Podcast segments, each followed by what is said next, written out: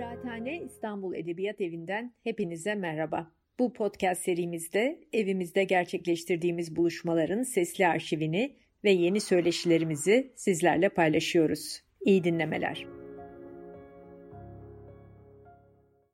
Merhaba, hoş geldiniz. Ee, Kıraathane İstanbul'un e, kitap şenliği çerçevesinde forumlardan bir tanesi bu, çeviri forumu. E, bu forumda e, şu anda bizimle birlikte olan çevirmen arkadaşlarımızla birlikte çevirmen kimdir, çeviri sanatı nedir, e, yapay zeka çağında çevirinin geleceği ne olabilir, e, çevirmenin fonksiyonu ve e, çevirmenin e, bu kitap endüstrisindeki ekonomi politikteki rolü nedir? Bu sorulara cevap bulmak değil ama bu sorular çerçevesinde bir sohbet ve forum gerçekleştireceğiz. Ben şimdi hemen e, sözü moderatörümüze veriyorum. Hoş geldiniz tekrar. Hoş bulduk. Herkes hoş geldi. İzleyiciler de hoş geldi. Ee, ben öncelikle e, Çevirmenler Meslek Birliği adına temsilcisi olduğum burada bu vesileyle bulunuyorum. Bu davetiniz için de çok teşekkür ederim. Ee, çevirmenlerle hem işte çevirinin geleceğini hem de biraz çevirmenlerin meselelerini konuşma fırsatını çok e, minnetle karşılıyoruz. Sağ olun. E, hepiniz de burada olduğunuz için çok teşekkürler. E, ben sözü çok fazla uzatmadan sohbetimize başlayalım isterim. Çünkü işte sormak istediğim, konuşmak istediğim bir sürü şey var. E, eminim e, dinleyicilerin de merak ettiği, sormak istediği şeyler de olacaktır. Şimdi e, burada e, çok sayıda çevirmeniz ama e, galiba ilk işte Sevin Hanım'la ve e, Kutkan Bey'le kısa bir başlangıç yapacağız. E, ilk sorumu onlara soracağım. Sonra hep beraber hepimizin katılımıyla e, konu oradan oraya, oradan oraya gidecek diye planlıyoruz. E, ben şuradan başlayalım istiyorum. Birazcık tabii e, klişe bir giriş olacak ama bunu konuşmadan da çevirinin geleceğini konuşmak çok mümkün değil gibi geliyor bana. E, çeviri nereden nereye geldi diye kısaca özet bir soru sorayım. Yani e, Sevin Hanım siz başladığınızda çeviri nasıldı yıllar içerisinde? Neler değişti sizin pratiğinizde? Kutkan Bey aynı şekilde bir de tabii sizin birlikte çeviri yapma pratiğiniz var. E, iki farklı jenerasyon olarak orada neler yaşadınız, ne gibi farklar, benzerlikler oldu? Biraz bunları bize anlatırsanız çok sevinirim. Oradan da devam edelim. Kutukan aile sırlarını paylaş etmeyelim. Mesleki olarak hani ben ona bir tane vurayım mı diye düşündüm. O bana biraz yıpratıcıydı da her çevirsi. Çok e, şeyi yoğun bir takvimi olduğu için. E, şimdi benim ilk çevirim de bir George Teyer çevirmiştim. E, İnkılaba. E, basmadılar sonra. Çok da güzel bir kitaptı halbuki. Onlar e, biraz daha romantik ve öyle aşk meşk daha fazla sanıyorlarmış. Değildi. Polisiyeydi. Oysa. Ondan sonra e, işte İnsan Vücudu diye bir dizi içinden bir kitap çevirdik. Rick'in tek sorun bana verdi. Hiç tanımıyordum. Ee, devam ettim ve ondan sonra da hiç durmadım galiba. Öyle geliyor bana yani. Ee, yani bana çok büyük fark varmış gibi gelmiyor. Yani çeviri işinin kendisinde büyük bir fark yok. Çünkü ciddi bir iş olduğuna inanıyorum. Gerçekten ciddi bir iş olduğuna, ciddiyetle yapılması gerektiğine, bir sorumluluk sahibi olduğumuza. Bu hiç değişmedi yani. Bu hep aynı ama tabii bir sürü şey değişti. Yaptığımız çeviriler değişti. Mesela altyazı çevirisi çok yaptık e, grafik roman çevirdik, e, komik buklar çevirdik. Bir sürü şey yani, bir sürü şey e, yaptık. E, onun dışında e, yani bu yapay zeka işini herhalde ayrı konuşacağız değil mi Elif? Evet evet. Birazcık evet. böyle bir e, geçmişten bugüne hafif bir özet geçip ondan sonra şu yapay evet, zeka çevirme, çevirme şimdi de, değişiyor. Şeyleri hatırla. Bak böyle e, sosyal medyada gördüğüm şeyler var yani koskocaman bir bina. Bütün ışıklar sönük yukarıda bir yerde ışık yanıyor. Burada kim var? Çevirmen var diyorsun. Yani o değişmiyor tabii. Sabah kadar oturup çalışıyor gene. Ee, onun dışında e, benim için çok zor olan ki Kutukan için de öyleydi tabii. Başka birisiyle birlikte çeviri yapmak çok zor bir şey. Onu yaptık. E, iki şeyde Herz'de ve e, şeyde Manguel'de hay, Hayali Yerler Sözlüğü'nde.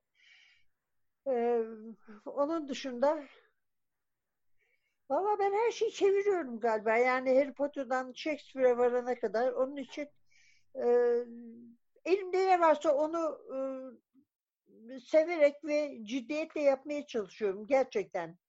E, ve bilmiyorum ne dersin Kutlukan ne değişti? Mesela biz heceyi yapmaya birlikte ha. yapmaya başladığımızdan beri ne değişti? Sen o kadar iyi adapte oluyorsun ki hayatta değişikliklere. Sen farkında değilsin neyin değiştiğini. ben sana anlatayım. Ben e, çocukken sende kalmaya geldiğim zamanlarda şunu çok net hatırlıyorum. Çeviri yapıyordum. Ee, ve çok gece geç saatlere kadar çeviri yapıyordu. Ve tabii daktilo yapılıyor çeviri. Ben içeride gidip uyumaya gidiyordum. Ve her zaman daktilo sesi eşliğinde uyumaya uyuyordum. Çıkkırı çıkkırı çıkkırı çıkkırı. ve o gün bugündür daktilo sesi duyduğumda benim uykum gelir. Hatta yazarla şöyle ki yazarlığa başladığımda kendi daktilo sesimden uykum gel geliyordu. Herhalde ben bu işi yapamayacağım Yani mesela e, araçlardan bahsetmek istiyorum da o yüzden böyle bir giriş yaptım. E, değişti. Yazdığımız araçlar değişti. E, metni mesela ben şunu hatırlıyorum. Sevin Okyay on parmak yazdığı için o zamanlar bana büyülü gibi gelirdi. Hiç metne bakmadan benimle sohbet ederek bir tarafta bir tarafta bir kitap açık. Önünde de e, daktilo ve kağıda onun İngilizce okuduğu şeylerin Türkçesi ama gerçek zamanlı yani hiç es vermeden geçiyor sürekli. Bu hızda çevirebiliyor. Tabii ben de çocuğum o sırada yabancı dil falan bilmiyorum. Bana gerçekten büyü gibi geliyordu ve hatta neredeyse o zaman okuduğum romanlarda elektronik beyinler vardı. Şimdiki gibi bilgisayardan mı? Yok artık. Yani herhalde içinde öyle bir şey var diye düşünüyordum. Şimdi oraya da geleceğiz ya. Yani aslında insan yeteneğini dil konusundaki olsa olsa bunun içinde bir elektronik beyin vardır gibi düşünerek görüyordum. Neyse sonra neyse ki bilgisayarlar geldi. Ben o sayede yazar ve çevirmen olabildim. Daktilo kullanmadan da e, yapılabildiğini gördüm. E, bence şey e, Clive Barker'ın, yazar Clive Barker'ın e, kelime işlem yazarlığı dediği bir şey var. Yani bu word processor'ların, Word'ün program olarak e, ve bilgisayarların gelişiyle yazarlığın değiştiğini söylüyor. Ve diyor ki daktilo ile yazdığınızda her yazdığınız kıymetlidir. Emin olmadığınız şeyi yazamazsınız. Sürekli dönüp silemezsiniz çünkü.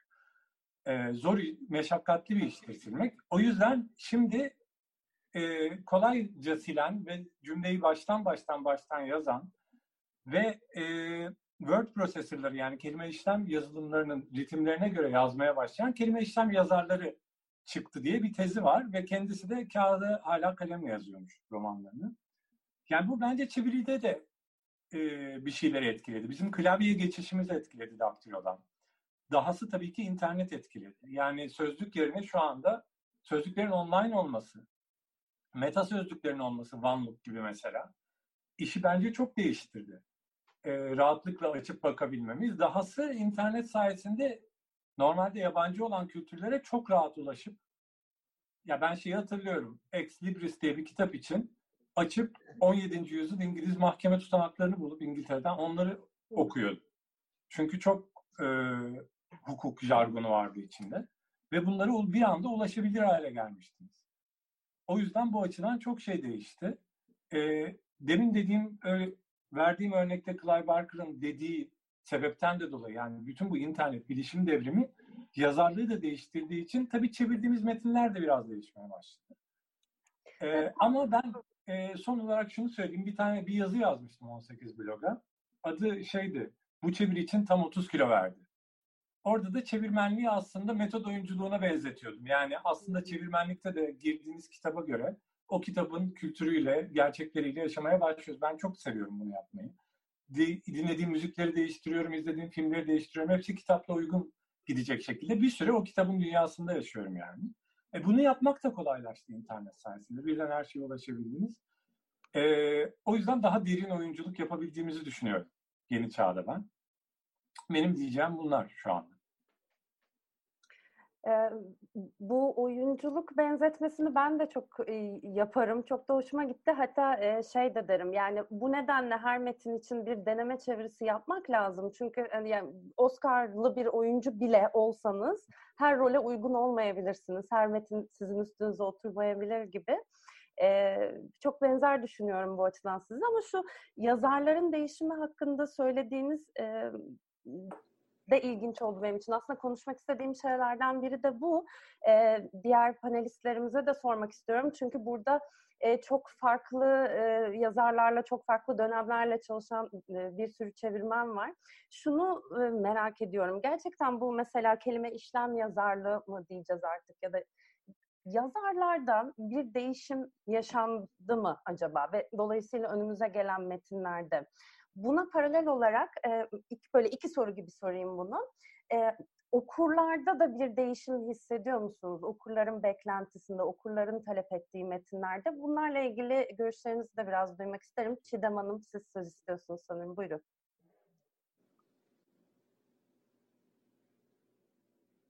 kendimi unmute etmeye çalışıyordum. Ben aslında bu yeni iki soruya değil de daha önceki soru şey söylemek istiyorum. Şimdi ben de çevreye başladığımda daktilo ile başladım.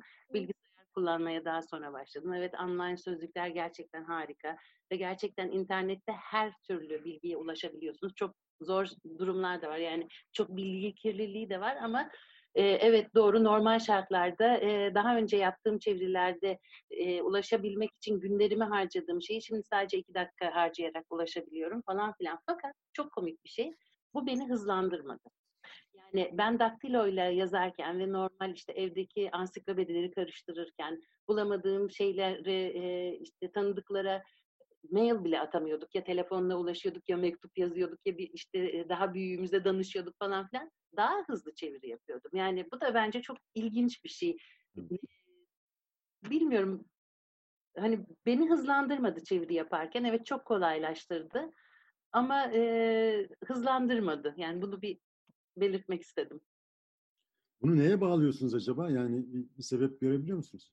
Vallahi şöyle söyleyeyim yani e, şimdi e, ben ilk çeviri yapmaya başladığımda e, evde yapıyordum çeviriyi, evden çalışıyordum.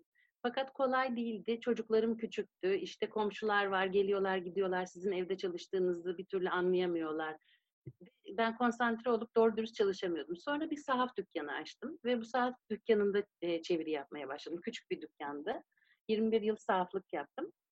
E, ve o dükkanda müşteriler girip çıkarken ben daha rahat e, çeviri yapıyordum. Yani evde daha yavaş yaptığım çeviriyi o kadar o e, müşterilerin arasında, o kadar o konuşmanın arasında daha hızlı ve daha e, rahat yapmaya başlamıştım. Bilmiyorum belki de e, metne girmeniz, konsantre olmanız esas önemli olan. Yani elinizde her türlü imkan da olsa eğer siz o metni çevirmeye hazır değilseniz, e, yani akmaya başlamadıysanız bir şekilde o kadar imkan da bir işe yaramıyor. Yani istediğiniz kadar bütün e, imkan şeyler işte e, sözlükler elinizin altında olsun, bütün bilgilere hemen ulaşın. Yine de iş galiba çevirmenin kendisinde ve haleti ruhiyesinde bitiyor. De bazı insan e, gürültüde kalabalıkta daha rahat çalışıyor. Ben öyle daha rahat çalışırım. Yani tek başımaysam ve sessizse ev uykum geliyor. Şey yapamıyorum yani e, konsantre olamıyorum. Tenha ve sessiz yerde. Onun için e, belki ondan da Çiğdem. Belki sen de gürültü ve kalabalık seviyorsun Olabilir. çalışırken. İşte o çok önemli. Yani e, konsantrasyon da çok önemli herhalde ve nerede konsantre olduğunuz yani kişiden kişiye de değişiyor. İmkanlar çok farklı. Yani evet dediğim gibi ben de hatta elle yani daktilodan önce de elle yazarak çeviri yapıyordum. İlk başladığımda öyle başlamıştım. Daha rahat, çevirip ondan sonra daktiloya e, çekiyordum. Yani e, bütün bu aşamaları iyi kötü yaşadım. Ama yani dediğim gibi esas mesele onlar değil. Yani onlar hep araç. Onları kullanıyoruz. Yani e, çevirmenler onları kullanıyor. Ama esas mesele biz yani insanın kendisinde bitiyor herhalde. Bir şey yapmak istemek, ona konsantre olmak ve odaklanmak. Yani esas mesele galiba o. Buna bir e, bunu onaylayan bir ek yapmak istiyorum. Çünkü hani oyunculuktan ve hem araçlardan bahsetmiştim. Zaten ben bu araçları oyuncunun yani rolü ortaya koymadan önce hazırlanması için kullandığı araçlara benzetiyorum. Yani e, en sonunda gerçekten bazı çeviriler için hazır oluyorsunuz. O çeviriler için yeterli ve gelişmiş ve uyumlu oluyorsunuz o çevirilerle. Tıpkı roller gibi. Ve elinize geldiğinde zaten yapıyorsunuz. Yani benim bilmiyorum ne kadar katılırsınız. Benim rahat ettiğim ve olacağına inandığım çevirilerde bir yazma hissine kapılıyorum bir noktadan sonra. Yani o çeviriyi ben yazıyormuşum gibi hissetmeye başlıyorum. O zaman zaten her şey yolunda demek. Ee, araştırma ondan önce geliyor. Arada takıldığınızda bazı şeyleri belki atlıyorsunuz, geri dönüp onlara çare buluyorsunuz ama yani zaten işte AI'dan bahsettiğimiz zaman yapay zekadan muhtemelen buna geleceğim. Yani e, şimdiden hatta flash forward da yapayım. Hep sorarlar e, yapay zeka çeviri yapabilir mi diye. Ben yapamaz demek istemiyorum. Sadece şunu diyorum. İyi bir roman yapabil yazabildiği zaman yapay zeka iyi bir çeviride yapabilir belki o zaman. Yani ondan önce değil bence. Çünkü gerçekten yaptığımız işi yani çeviri işini aslında yazmaktan farklı göremiyorum. Ben yazdığım zaman e, yaşadığım şeyleri gerçekten o e, bir çeviriye hazırsam, o çeviriyle e, uyumluysam aynı hissi veriyor bana. Yazmaya çok yakın bir his veriyor. Ben de aynı fikirdeyim bu konuda.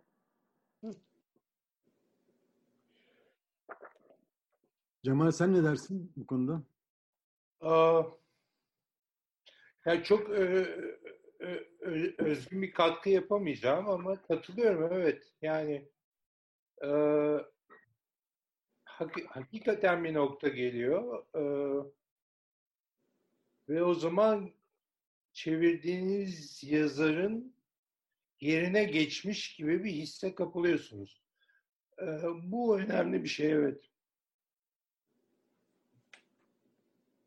Bir de sanırım bu hisse ne kadar girdiğinizin elinizdeki metinle de çok ilişkisi var. Ee, bir şekilde temas edemediğiniz, ne diyeyim, sevemediğiniz bir metin ne kadar teknolojik imkan şu bu olursa olsun herhalde e, onun üstüne çalışmak çok zulüm gibi geliyor insana. Doğru. Aynen öyle. Ee, o nedenle de işte biraz tekrar hani deminki soruma dönersem gün şimdi edeb- edebiyat konuştuğumuzda evet mesela çok fazla işte ede- edebiyat dediğimizde pek çok yazar var, kültür var. Ee, geçmişten bugüne farklı dönemlerde yazmış isimler var. İlla güncel edebiyat çevirmiyoruz belki ama e, aslında ben genel olarak edebiyat çevirmiyorum bu arada. Burada moderatör olmam da biraz ironik o yüzden. Ee, ama e, e, ya bir okur olarak diyeyim, benim gördüğüm gerçekten metinlerde ciddi bir fark var. Çevirilerde de buna bağlı bir fark oluyor ve e, mesela şöyle bir izlenime kapılıyorum. Siz katılır mısınız bilmiyorum. Özellikle Türkiye'de çeviri e, kitapların sayısı çok ağırlıklı biliyorsunuz. Ve dolayısıyla e, okuyan insanlar da büyük oranda çeviri okuyarak dili e, öğreniyorlar diyelim, yazı dilini yani. Ve sonra yazmaya karar verdiklerinde birçok e, genç yazarda diyeyim, o çeviri dilini ben çok duyuyorum, duyduğumu düşünüyorum. Mesela katılır mısınız bu güncel e, metinlerde, çeviri metinlerde olabilir, e, Türkçe yazan yazarların metinlerinde olabilir. Böyle bir fark hissediyor musunuz? Ne düşünürsünüz?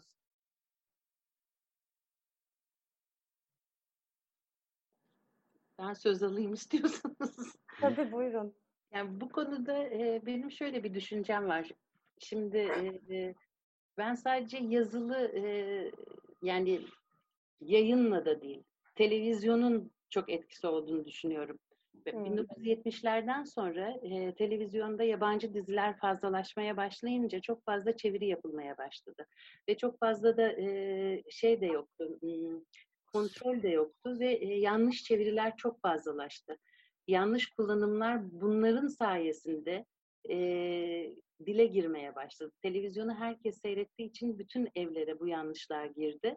Ve e, hani bugün hiç dikkat etmeden yapılan hatalar var. Mesela benim en çok dikkatimi çeken şeylerden bir tanesi, hani İngilizce'de bir genelleme yaparken you do this, you do that denir. Ama Türkçe'de bu aslında o şekilde söylenmez. Biz insan şunu yaparsa, yani insan kullanırız. Fakat yanlış çevirilerle bu yavaş yavaş e, işte e, birebir çevrilmeye başladı. Hani sizle belirtiyor, e, genelleme yapılmaya başladı ve bu artık normal yazanlar da hani e, düşünmeden o şekilde yazıyor. Yani bir örnek verecek olursak, işte geçenlerde bir yazı okuyordum. E, kendimi, yani bu bir dakika tam o olmadı. E, yanlışa örnek olarak yani Pardon. çok Efendim? Hayır hayır sana değil şey. Bağlantım istikrarsız da her an gidebilirim diye. Yani e, e, genel olarak evet yeni yazanlar da yani e, şu anda yazan Türkçe yazan yazarların da e, Türkçeyi yanlış kullanmalarının sebebi yanlış çevirilerden olduğunu düşünüyorum ve bu bunlara özellikle dikkat etmemiz gerektiğini de düşünüyorum. Yani çevirmenler olarak bizim çeviri yaparken bu hataları yapmamamız gerektiğini düşünüyorum.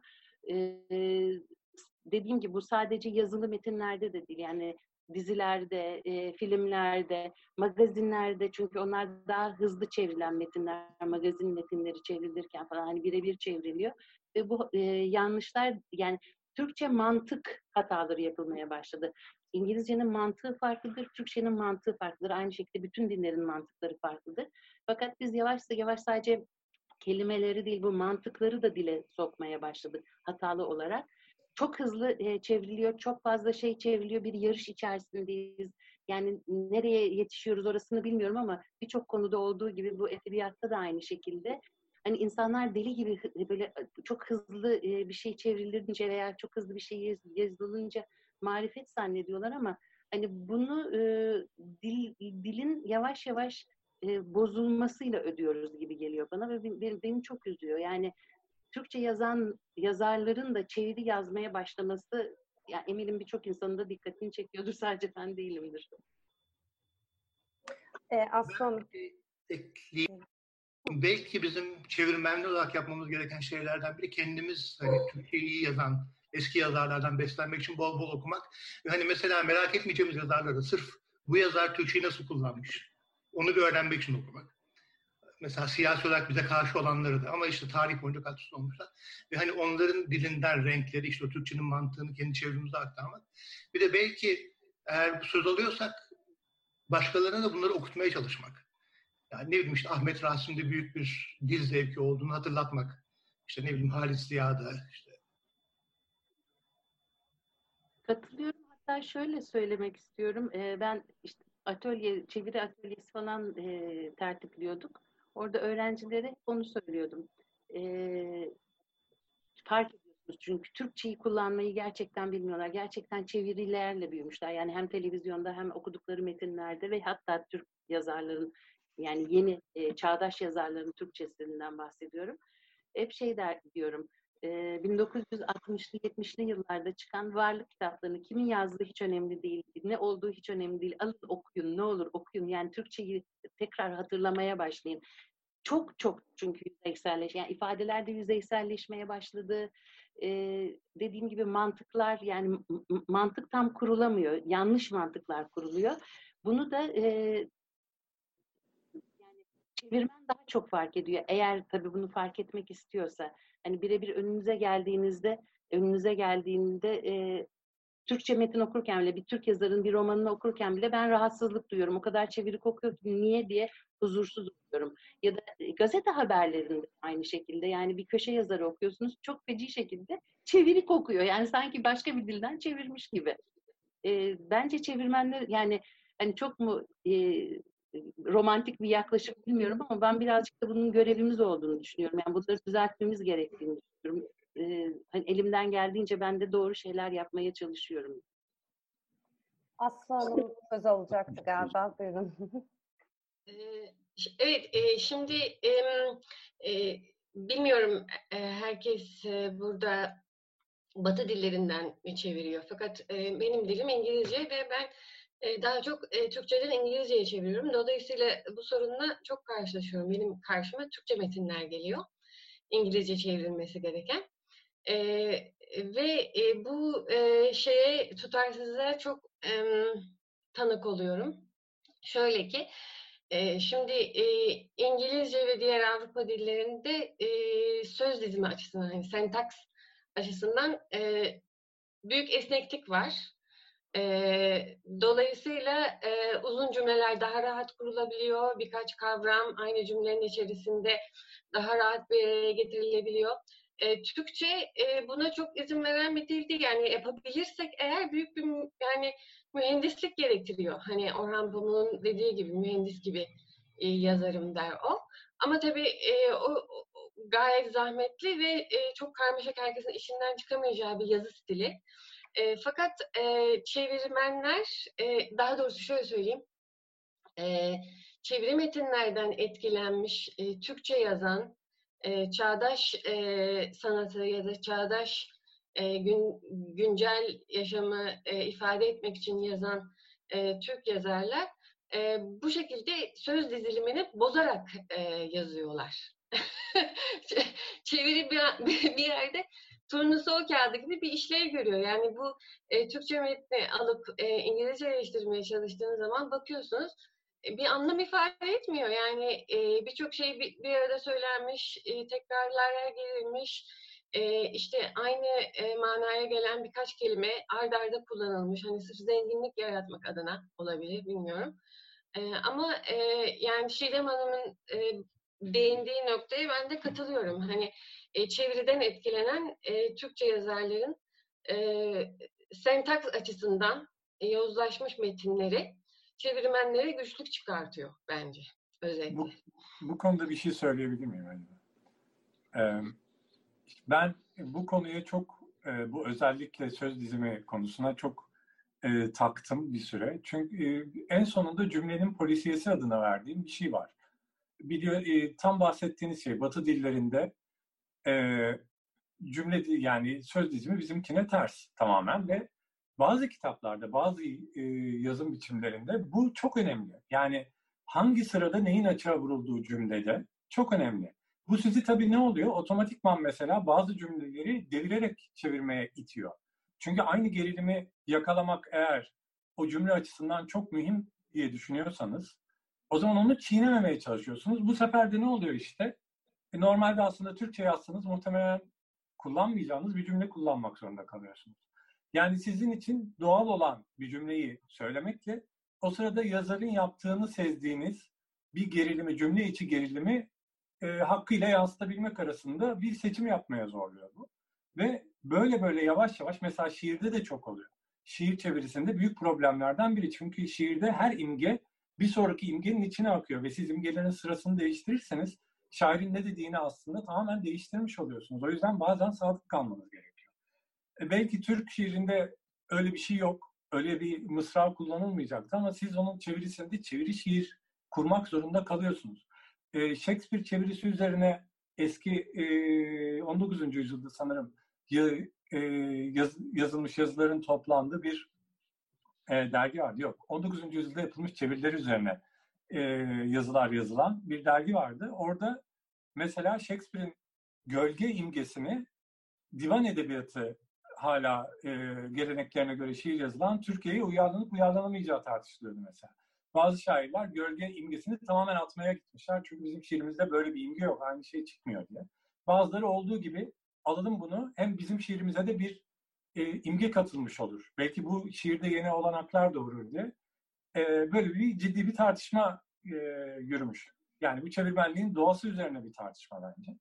E, şeyde de e, çeviri dili yani çeviri dili oluşturmakta da e, Çiğdem Erkaloğlu'nun mesela kitaplarından şu anda benim üyesi olduğum ve Sevin Oktay'ın da üyesi olduğum Fantazya ve Bilim Kurgu Sanatları Derneği'nin temsilcisi olduğu yerli fantastik yazında çok ciddi etkilerini görebilirsiniz. Özellikle kısa öykü yarışmalarına baktığınız zaman hakikaten e, belli başlı kitapların, çeviri kitapların izlerini sürebiliyorsunuz. Tabii ki e, Yüzüklerin Efendisi mesela bunların başında geliyor. E, Harry Potter serisi biraz bunun içinde var. E, bazı e, korku yazarlarında Clive Barker'ın, e, Stephen King'in, belki Lovecraft'ın çevirilerine doğru kayıldığını görüyorsunuz. Ve şunu fark ediyorsunuz gerçekten de e, Çiğdem Erkal'ın dediği gibi bu yazarların Türk edebiyatından daha ziyade çeviri edebiyat okuyarak büyüdüğünü hissediyorsunuz. Ve tüm yazar, yazarlıklarının aslında o eserler üzerine e, inşa edilmiş olduğunu seziyorsunuz. O da bir çevirmen olarak insanın omuzlarına büyük büyük bindiriyor gerçekten. Yani çünkü bir sonra gelecek yazarların ne nasıl cümleler kuracağında bir etkiniz olduğunu hissediyorsunuz. Ama bence de bunu bütün bunların e, dengeleyicisi diyeyim ya da cevabı değilse de dönüp dönüp e, Türkçe yazılmış olan edebiyat okumak. Yani Türkçe edebiyatı okuyarak çevirmenler de yazarlar da bunun çeşitli çarelerini bulabilirler ve e, muazzam buluşlarda da bence karşılaşacaklardır. Yani 19. yüzyılda Shakespeare'in nasıl çevrileceği üzerine bile o kadar güzel teoriler üretilmiş ki e, bu fantastik edebiyatı mesela Türkçe'ye taşımak ya da Türkçe'de üretmek için de ben e, eskiye dönünüp ilham rahatlıkla bulunabileceğini düşünüyorum. Bir de e, müsaade eder misin Elif? E, bir de bir şey de var e, Çiğdem bu e, televizyonda çok haklısın. Orada çok yanıltıcı Türkçe kullanılıyor. Fakat özellikle film ve dizi çevirilerinde televizyonda çok kötü çalışma şartları var. Yani çok hızlı bir tempo, acayip yoğun. Her gün bir dizi varsa onu yetiştirmeye çalışıyorsun. Yani gerçekten e, limon durumundasın yani. Hani sıkılabildiğin kadar sıkılıp atılmak üzere. Hiçbir zaman e, iyi çalışması sağlanacak bir insan olarak görülmüyorsun. İnsan olarak görüldüğün konusunda da şüphelerim var aslında. Yani onun için e, biraz da çevirmenlerden alıp biraz da konuşma şartlarını belki kendi sorunlarımızı çevirmen olarak şartlarımızı konuşurken belki bunlardan da konuşabiliriz. Ben de tam aslında bununla ilgili bir parantez açmak istiyordum. Yani e, bu e, çok sık dile getirilen bir eleştiri artık işte çeviriler çok kötü, çeviriler okunmaz halde, işte çok özensiz vesaire. Haksız eleştiriler de değil tabii ki. Yani ben piyasadaki her çeviri çok iyi diye iddia edecek değilim ama e, burada suçu her zaman da çeviren kişinin üstüne atmamak gerektiğini ya da sadece sorumluluğu yüzde yüz ona pay etmemek gerektiğini düşünüyorum. Çünkü e, hepimizin içinde çalıştığı ve bildiği üzere e, yayıncılık ilginç bir şekilde e, çok zaman baskısı olan bir e, piyasa bir kere. Yani kitap gibi doğası gereği yavaş bir şey ama hep acil yani Sevin Hanım siz daha iyi bilirsiniz. Bir Harry Potter'ın bir, bir kitabını 15 günde çevirdiğinizi söylüyorsunuz. Yani bu benim aklımın alamadığı bir 15 gün evet. ya da 3 e, haftaydı. Biz Kutukan'la 3'ü yapıyorduk. 4'ü yapıyorduk. 4'ü yaparken 3'ü. 3'ü evet. yapmamız gerekti. E, ne kadar vakit veriyorsun dedim. Aslı bir hafta dedi. Yok artık dedim ben. Sonra ne oldu Kutukan? Üç haftada mı bitirdik? 3 haftada anlaştık. Üç haftada anlaştık. 17 günde bitirdik. 17 günde bitirdik ama bayağı fizik olarak hasta olduk yani. Mutlaka yani bu tabii çok uç bir örnek. Bu kadar yani şöyle oturmaktan 17 gün bu şekilde. Ya işte endüstri devriminde e, Londra'daki o çocukları 18 e, saat çalıştırdıkları atölyelere döndü yani. Çünkü iki tane masa arka arkaya, sırt sırta. Yani günde 20 saat civarı çalışmayı. ya birbirine yani... sinirlenecek halim bile kalmıyor öyle değil yani. Ee, Mustafa'nın bana dediği bir şey vardır ama Mustafa ile ben dergicilik zamanında çalışmıştım ve bir bazı yazıları çok hızlı yazmanız gerekiyor ya dergide öyle bir terbiyesi var. Mustafa demişti ki hiç unutmuyorum onu. İnsan bazen baskı altında daha iyi yaratır demişti. yani ben bu da tabii ki hani ama baskının derecesi var. Bir şey sos, evet, sos şimdi. ben şimdi burada siz yaşadığımız sorunlara dikkat çekeyim derken yarın bütün yayın evleri oldu. Sizin sürenizi kısaltıyoruz. yani e, tabii ki öyle değil. Ama e, hani bir şeyden bahsettik ya şu anda elimizin altında çok fırsat var ama daha hızlı yapamıyoruz. Ya o ortamın bence tek iyi tarafı gerçekten hani bu bütün imkanların çoğundan aslında yararlanmadan konsantre olmayı sizi size zorunlu kılması. Yani konsantre oluyorsunuz ve kendinizi yarattığınız şeyden şüphe duyacak vakit bile. Aslında bunlar korkunç şeyler. Benim hayatta kabuslarım yani. Ben yazdığım bir şey ya da çevirdiğim bir şeyi iyice kontrol etmeden gönderemem. Aklım kalır. Uykularım kaçar. Evet öyle der hep. E, vedalaşamıyorsun der. Ama orada bu olması Yani bir şekilde şansa o çevirinin hayrına oldu. Ama bence vakaların çoğunda öyle olmayacaktır yani. Bu bir tane iyi vakayı örnek göstererek insanlar e, hadi baskı altında iyi çalışıyorsunuz dolayısıyla size az süre verelim. Ee, Evet yani tabii o işin şakası da yani bir zaman tabii zaman baskısı da illa kalitesiz bir iş çıkarmanın bahanesi değil. Yani kastettiğim şey bu değil ama e, çok hızlı bir şekilde kitap çıkarmak istiyor yayın evleri. Çünkü işte ekonomik gerekçeler diyelim belki bunu gerektiriyor e, olabildiğince düşük bir maliyetle çıkarmak istiyorlar ve biliyorsunuz ilk düşürülen maliyette genellikle çevirmenin ne olabilir? E, yani ne ol, ne olacak ki sonuçta kağıt maliyeti olmayacağına göre, matbaa olmayacağına göre, dağıtım olmayacağına göre e, çevirmenden kesiliyor o para. E, haliyle de yani olabildiğince düşük bir ücretle, olabildiğince hızlı yaptıracak şekilde çevirmenler e, aranıyor her zaman. E, çeviri bir yandan e, yeni başlamak isteyenler için de e, havalı bir iş, güzel bir iş öyle değil mi? Yani benim kendi adıma çeviriye başlamamın birinci sebebi ben bir kitabın üstünde adımı görmek istiyorum. E, kitap yazacak bir şeyim yok yani o kadar söyleyecek bir şeyim yok ama e, üniversitede falan da harçlığımı çeviriden çıkarmıştım bir kısım. Öyle bir hevesle başladım. Tabii sonra benim için çok başka bir şeye dönüştü ama e, böyle hisseden pek çok insan da aslında sömürmeye çok müsait bir e, düzen var hala hazırda. E öyle olunca da önümüze tabii ki kalitesiz işler geliyor. Belki e, aslında çok e, iyi bir çevirmen olabilecek biri, bir editörle uzun uzun e, detaylı çalışıp bu işi e, öğrenemeden işte önüne bir kitap veriliyor, sen bunu iki aya getir deniliyor ve işte ondan sonra olanları zaten biliyoruz. Bu, bu, bu biraz uzun bir parantezi açmak istedim. Buyurun Süleyman Bey siz buyurun.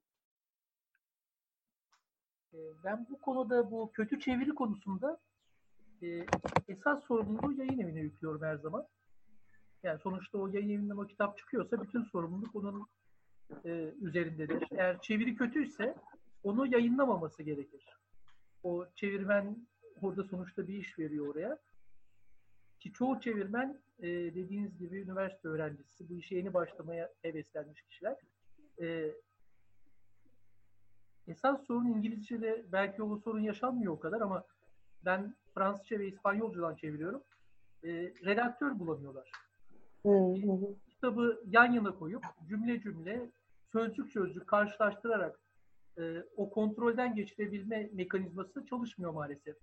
O yüzden ya çevirmene güveniyorlar ya metni okuyorlar karşılaştırmadan e, ana metinle o şekilde matbaaya gönderiyor. Eğer aklı yatarsa o e, e, editörün onu ve çevirimin de ismine güvenirse ama bazen yorgunluk, e, işin süre baskısı e, cümle atlanabiliyor, paragraf atlanabiliyor.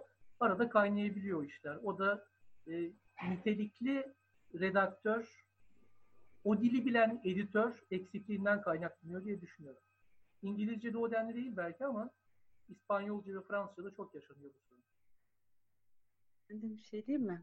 Ebru buyurun. Evet. Yani e, Fransızca Süleyman Bey'in dediğinden devam edeceğim. Daha da kötüsü bizim Fransızca aslından çevirdiğimiz metinlerin İngilizce çevirilerinden okunarak, karşılaştırılarak değerlendirilmesi söz konusu olabiliyor ki hani ben e, İngilizce çevirisi ödül almış kitabı kendim çevirirken İngilizcesine de bakarak e, ilerlediğim sırada 70'den fazla mesela hata buldum. Yurt dışında da çok iyi çeviriler yapılmıyor her zaman yani. Orada da çok kalite sorunu var. Ee, ve bununla da karşılaşıyoruz mesela. Bizim metnimizi hiç e, çevirdiğimiz dili bilmeyen editörler, redaktörler bir başka çevirisine bakarak filan e, değerlendirmeye çalışıyorlar. Yani ben biraz işin dönüp hani bu sonuçta e, ekonomi politiğe dayandığını düşünüyorum. Yani hepimizin bildiği gibi şimdi çevirin tip sözleşmesindeki koşullar önerdiği koşullar uygulansa yani bir 200 sayfa kitaptan ortalama 20 lira sırtında fiyatı olan kitaptan çevirmenin eline hani bir 2000 baskıdan gelecek para değil mi? 3000-3500 lira para. Yani ve o işe sizin Yani yani e, e, hani bir çevirmen Hani olarak onu bile vermeyebilirler demek istiyorum. yani şimdi onu da ne zaman tahsil edeceksin? Yani Evet, bugün yapacaksın. tabii. 6 ay sonra mı eline geçecek, ne kadar nasıl geçecek bilmem ne vesaire. Ki bunun yanı sıra orada bile bir sürü usulsüzlükle karşılaşıyoruz. İşte bu sahte bandrol e, skandalları patladı biliyorsunuz. Ee, ona bile o kadarına bile göz dikildiğini biliyoruz. Biz e, yine Çevir gibi bir takım e, örgütler vasıtasıyla en azından baskı sayılarını falan kontrol edebilmeye çalışıyoruz nereye kadar olursa. Karşımızda kocaman bir şirket var, bir kurumsallık var ve biz onların karşısında tek bir bireyiz, hiçbir sosyal güvencesi de olmayan. Ee, ne bir sigortamız var, ne bir iznimiz var değil mi? Ne emekliliğimiz, tazminatımız, ne bir şey. Bir tane sözleşmeyle bağlıyız. Karşı tarafta da yani onların imkanlarıyla mücadele edebilecek noktada asla değiliz. Bu da yani pek çok aslında insanın çok iyi, çok nitelikli çevirmen olabilecek insanın da bu işten, bu e, piyasadan uzaklaşmasına sebep olan bir şey. Bunun yanı sıra da pek çok insanın hani hasbelkader bir yabancı dil bilip başka yapacak hiçbir şey olmadığı noktada hani bir çaresizlikle hadi bari çeviri yapayım deyip işte bu dediğimiz e, çok daha da beter koşullara razı gelip e, ve de tabii ki sonuçta bu iş mesleği de olmadığı için çok da niteliksiz işler çıkarması sonucunu doğuruyor. Ben şahsen yani liseden beri çeviri yapıyorum ama son iki yıla kadar hani ben e, bu işten insani bir geçim imkanı olsaydı hayatımda başka iş yapmazdım. Çok seviyordum ben bu işi yaparken. Ama son iki yıla kadar gidip beyaz yakalı bilmem ne bir sürü böyle şirketlerde filan hiç benimle ilgisi olmayan işlerle geçimimi sağlamak zorunda kaldım. İki yıldır bir tek oturup sadece çeviri yapıyor biliyorum. Oralarda edindiğim birikimle yani hani anca e, geçinemem. Yoksa imkanı olan bir şey değil. Bu koşullarda ama şuna katılıyorum yani sonuçta ben şunu düşünüyorum. Bir çevirinin e, sorumlusu çevirmendir başlıca. Yani buna etki eden pek çok faktör var. Dediğiniz gibi redaktörü, yayın evi, şusu busu. Ama zaten bir eser olarak da değil mi hukuken de çevirmenin eseridir bu. Ve orada isminiz yazmasından bahsediyorsunuz. Neticede çevirmenin sevabıyla, günahıyla ben sorumluluğu olduğunu ortaya çıkan işi düşünüyorum etik olarak yani. Ve şuna da inanıyorum. Esasen bu iş hani belli bir karakter de gerektiren bir iş. Herkesin hani kişilik olarak da yapabileceği iş değil. Çünkü çok sabır isteyen bir iş, çok titizlik isteyen bir iş. Titiz insan olacaksın yani. O Kutluhan Bey'in dediği gibi içine sinmeyecek yani. Öyle veremeyeceksin, edemeyeceksin yani. Üstünden öyle geçi geçi veren bir adamsan bu işi yapamazsın hakkıyla yani açıkçası. Hani ee, orada yayın evlerinde benim bu hani işin ekonomik onun bu noktada bizim hani bir ne olabilir sizi geçindirebilecek bu mesleği döndürebileceğiniz? Hani birkaç tane bestseller çevireceksiniz de onlar basacak edecek dönecek de hani oralardan yeni baskılarından dönecek parayla ancak o çarkı işte yine o da hani çok biliyorsunuz hepiniz aslında bu nitelikte bir iş gücünün asla karşılamayacak. Belki anca bir asgari ücret seviyesinde döndürebilirsiniz o çarkı yani. Ve tabii Yok. yayın evinin e, yolun yarısında sözleşmeyi değiştirmeye çalışmayacağını Yani oraya geleceğim aynen. Dert o noktada da, ya. Tabii, bir o noktada da inanılmaz yani insan onuruna yakışmayacak hani girişimlerle muhatap olduk biliyorsunuz. Hani dönüp yüzde iki, yüzde üç gibi yani neredeyse hiç çevir, hiç telif noktasına getiriyorlar. Belki satan üç beş tane kitabımız varsa ortalıkta bizi çevirebilecek. Ee, sözleşmeler feshedildi biliyorsunuz, gö- götürüldü ve o işler sonra e, götürü yaptırıldı insanlara. Hani bizim belli bir telifle bastıkça hani bir bize gelir getirebilecek işi götürdüler bir insanlara işte bir e, ne denir maktu ücretle tek bir e, götürü bir ücret vererekten bütün haklarını aldılar ettiler öyle yollara gittiler bir sürü biliyorsunuz şu an hani çok satan ya da e, hep satan diyeyim e, eserin ortaya son birkaç yılda yeni çevirileri çıktı çeşitli kılıflarla vesaireyle. Hani burada Sevim Hanım'a da ben ayrıca teşekkür etmek isterim. Bu sorunun gündem olmasında onun kararlı tavrının sektörde çok önemi var. Hani e, bilmiyorum e, detayına isterse kendisi girer. E, ama e, maalesef tabii ki hepimiz yani biz biz Sevim Oktay, Okyay değiliz.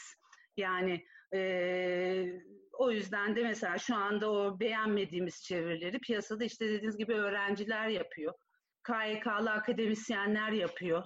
Açlıktan, işsizlikten bilmem neden. Ama işte Ama- şey oluyor bu biliyorsun değil mi? Yani çok ağır bir yük e, yüklüyorlar omuzlarına çocuklarının. Yapamayacakları Evet, kitapları tabii. veriyorlar. Tabii. İster istemez kötü oluyor ve cesaretsiz Tabii. kılıyor. Evet. Tabii. Yani bir orada ufak bir şey editörlere şöyle bir eleştirim var yani ki muhatap olduklarımla da hep konuşmuşumdur. Böyle yakınırlar çok kötü çeviri, çok kötü, berbattı ben toparladım ettim. Diyorum ki yani bu kadar berbat çeviri geldiği zaman da o zaman kabul etmeyin. Yani siz o sözleşmelerde o koşulları yazıyorsunuz. Sizin o çeviriyi reddetme hakkınız var. Bu hakkınızı da kullanın. Çünkü siz bu piyasada o insanların bu mesleği icra etmeye devam etmesine yol açıyorsunuz. O adam da böyle bir referans alıyor. Ben bu kitabı yaptım diye geziyor bu piyasada. Ve ondan sonra da hepimiz yine bu kötü siz de o zaman. Ama yani ben hiç hatırlamıyorum, görmedim ki bu kadar yakınan editörlerden biri bir kere bir işi reddetmiş olsun. Etmiyorlar da yani. O hükmü de nedense hiç işletmiyorlar. Editörlere de ufak bir hani sistemin bu olabilir. Lütfen o konuda gereğini yapsınlar yani çok kötü gelen çeviride. Tam Aslında editörlük kurumu da ciddiye alınmıyor tabii. Öyle bir şey de var yani. Burada öyle bir şeyle karşı karşıyayız. Ve e, şunu da söylemek zorundayım. Ee, yani e, ben aldım, toparladım, düzelttim. Lafı güzel bir laf tabii ama benim gördüğüm kitapların çoğunda pek öyle bir toparlanmış. Yok yani bir toparlanmış bir, bir durumda yok yani. Biz bizim elimize kadar geliyor e, kötü işler. e, ben Peki. Pardon. Sağ olun kusura bakmayın.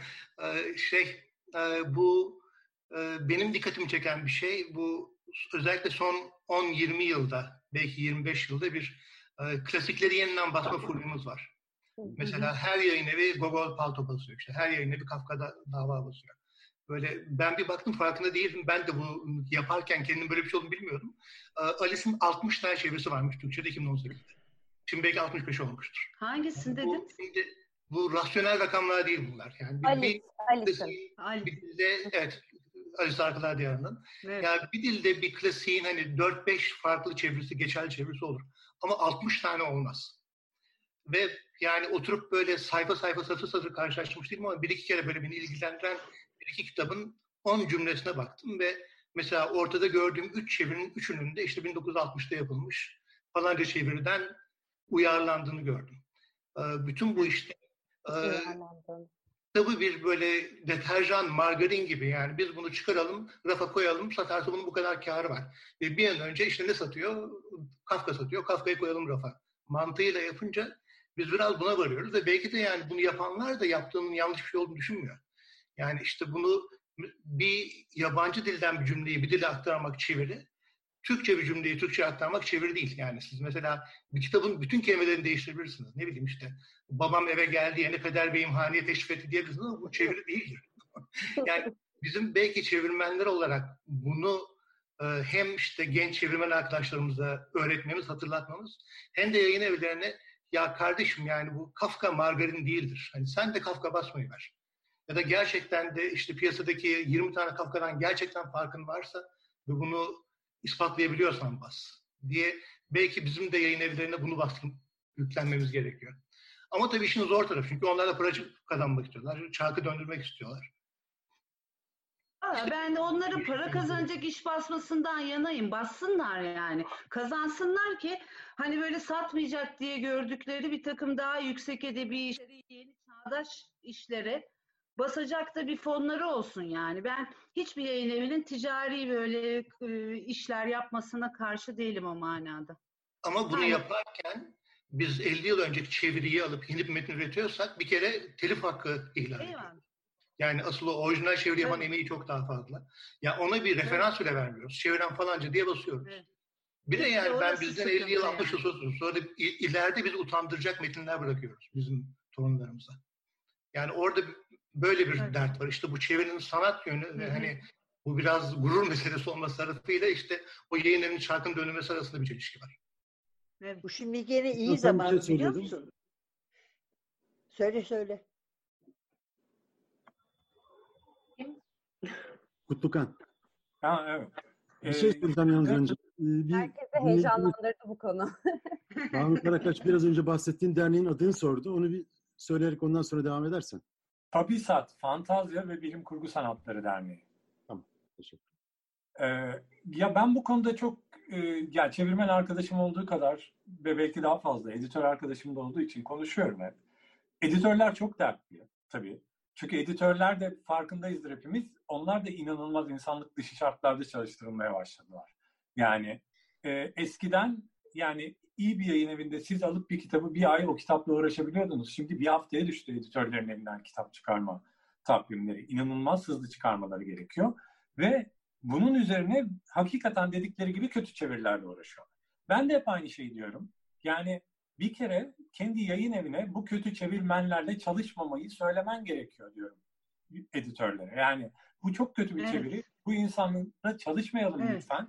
Çünkü benden bir haftada kitap teslim etmemi bekliyorsunuz. Ben bu çeviride çeviriyle nasıl kitap teslim edeyim? Ayrıca tabii başka şey de var. Çeviri o kadar kötüyse ve editör o kadar derinlemesine elden geçiriyorsa artık o editörün eseri gibi oldu. Yani bu çevirmenin eser sahipliği dediğimiz ve hak bildiğimiz şey konumunu da zedelemeye başlayan bir durum ortaya çıkarıyor. Ve ben dahası bunun şöyle bir distopyaya gittiğini düşünüyorum. Dedim ki bir editör arkadaşıma siz böyle devam ederseniz bir süre sonra Google'a ver çeviriyi çıkanı elden geçir diyecekler. Yani doğrudan Google çevirisi artı editörlü bir sisteme doğru gideceğiz. Çünkü madem çeviriler evet. çok kötü, o çevirmene de 3-5 bir şey veriyorsun. 0 lira vermiyorsun sonuçta yani.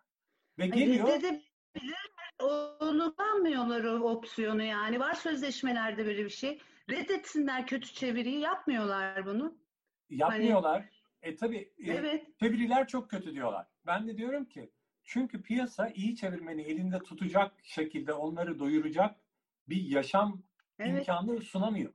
Yani bir iyi bir evet. çevirmen e, demin verilen örnekteki gibi havalı buluyor, kendine hitap ettiğini söylüyor, manevi olarak büyük bir tatmin alıyor, giriyor işe. Bir kitap, iki kitap, üç kitap sömürülmesine rağmen ekonomik olarak devam ediyor. Çünkü işi o kadar seviyor ki o işi yapmaya devam etmek istiyor. Bu arada geliştiriyor da kendini. İyi yetkin bir çevirmen haline geliyor. Fakat insanı aşındırıyor bir süre sonra sömürülüyor olma hissi. Ve hiçbir şekilde uğraşının karşılığını alamıyor hissi. Yedinci kitapta, sekizinci kitapta çevirmenlerin çok çoğu piyasadan çekiliyor, kaçıyor. Siz dolayısıyla 7-8 kitap çevirmiş en azından ki çevirmenlik de çok büyük bir sayı değil bu biliyorsunuz yani. Çevirmen bulamıyorsunuz. Sürekli hiç kitap çevirmemiş, bir kitap çevirmiş çevirmen bulabiliyorsunuz. İşte işsizlik ee, iş, döneminde yapıyor, yapıyor insanlar. İşin ilginci başka bir şey. Bununla bağlantılı başka bir şey söyleyeceğim. Ya burada çok tecrübeli çevirmenler var. Şimdi biz yüzde hesabı çalışıyoruz değil mi? Çevir'in hesabına göre yüzde yedi üzerinden çalıştığımızı bile varsaysak ya herkes aynı çalışıyor. Dolayısıyla işe yeni başlayan bir çevirmenle aslında 40 yıllık çevirmenin aldığı para aynı. Kitap 2000 baskı yaparsa aynı parayı alıyorsunuz. Hadi yüzde yedi değil yüzde sekiz, yüzde dokuz hak e, pazarlık edip kopardınız. Yani çok da yine büyük bir fark yok. Tamamen kitabı satması ya da satmaması denen bir ihtimal hesabının merhametindesiniz yani aslında. Tamamen işiniz ona kalıyor. Sattı ne güzel bir tane o yıl ekstra bir para geldi. Belki evinize bir tane ekstra komodin alırsınız ancak. Onun dışında e, aslında size sunulan bir geçim modeli diye bir şey yok. E, yani ve ben bir e, hadi adını söylemeyeyim bir e, yayın evinden bir, baş, o sırada başında olan bir arkadaşımla konuşmuştum. O da bana işte klasik çevirisinden tam da demin konuştuğumuz konu bahsediyor. Yani klasik çevir, klasikler baskı yapar bilmem ne. Ya baskı yapmasını kitapların aslında çevirmenin ne kadar lehine bir şey olduğunu anlatıyordu. Ben de şöyle demiştim. Yani abi dedim biliyorsun ki eğer bütün kitapların 20 bin üzeri bastığı bir geleceğe gidersek siz bize bu baskı paralarını vermeyeceksiniz. Tabii zaten onları öyle şimdi götürü yapıyorlar o tip. Çok satacağı daha baştan yani, götürü yapıyorlar sözleşmeyi. Yüzleri sözleşme yapmıyor çok satacağını bildiği kitabı evet. artık. Yani diyeceğim şu temel olarak mesele şu. Aslında çevirmenin yaptığı işin değerli, kıymetli bir iş olduğuna yönelik bir inanç olsa Yani şimdi yayın evlerinin az para kazanmasından bahsettik ama çok para kazananlarını da biliyoruz. Yani çok para kazananlar da çevirmenin yaptığı işin çok kıymetli bir iş olduğunu çevirmenlerine hissettirmiyorlar açıkçası yani. Yani ne maddi olarak ne de manevi olarak ne de yasal bir takım sorunlarınızda sorunlara girdiğinizde arkanızda durar. Sizin hissettirmiyorlar. Bu olmuyor yani. E, bu bu yayın evi parası var. Bu yayın evi büyük kurumsal bir yayın evi diye de e, oradan daha iyi bir muamele göreceksiniz diye de bir şey yok. Bazen de tam tersi oluyor. Evet. Yani dolayısıyla Aynen. aslında zaten hani makine çevirisinden konuşmaya başlayacaksak daha sonra zaten biraz çevirileri, çevirmenlere makine gibi bakmaya başlamışlar. Ben onu görüyorum yani. Siz aslında yabancı dilde metin alıp onu kendi dilinizde neredeyse tüküren bir makine gibi görülüyorsunuz. Ve böyle görüldüğünüz zaman da yayın evleri ufak ufak ya bunun yaptığı iş sonuçta tek bir iş. Yani ben Başkasına biraz... yaptırırım diyor. Yüzüne söylüyor yani. Evet evet. Bu da başımıza gelmedi değil yani. Hani üniversite öğrencisine yaptırırım diyor. Siz, ya, siz yazar değilsiniz sonuçta diyor size mesela yayın evi. Ee, yani bunlar benim dediğim, benim korkum bu. Gerçekten aslında çevirilerin, çevirmenlerin editör olduğu bir geleceğe doğru gidiyoruz bence. Editörlerin önüne artık kötü çeviriler dediği makine çevirileri konulacak ve editörden onu elden geçirip basılır hale getirmesi beklenecek. Bence bizi böyle bir gelecek bekliyor.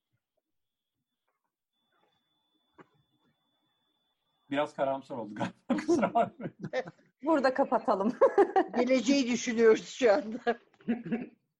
bir şeyler yapmazsak demek istiyorum. Yani ben belki şöyle bir şey ekleyebilirim. Hani editörlerden bahsettik. Aslında pek çok editörün de aynı zamanda çevirmen olduğunu da unutmamak lazım herhalde. Evet, tabii. O geçinemeyen çevirmenlerin ilk e, yöneldiği e, işlerden biri editörlük. Hani biraz hali hazırda içinde olmaktan, biraz daha e, belki işte yakınında olmaktan kaynaklı.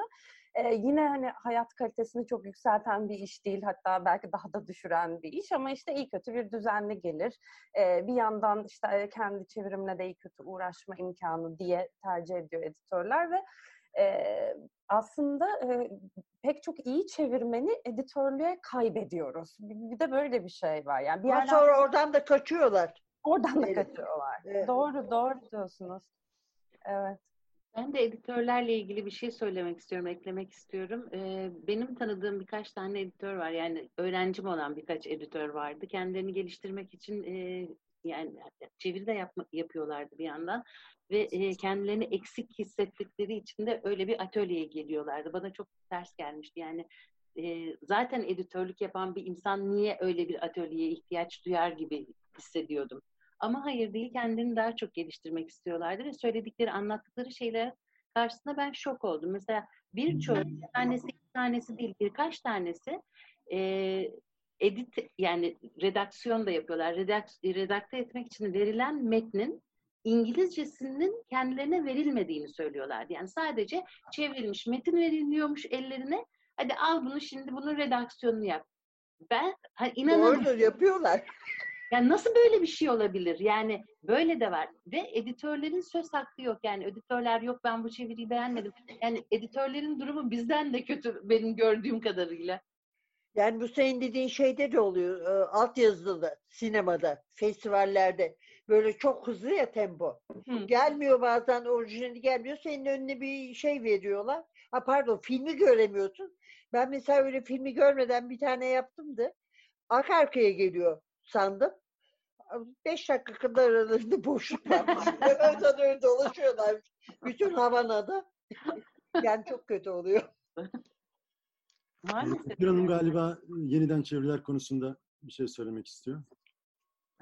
Merhaba, geç kaldım, özür diliyorum. Şimdi yeniden çeviri meselesini, çeviri intihali meselesinden bağımsız düşünemeyiz. Onun altını çizmek istiyorum ben.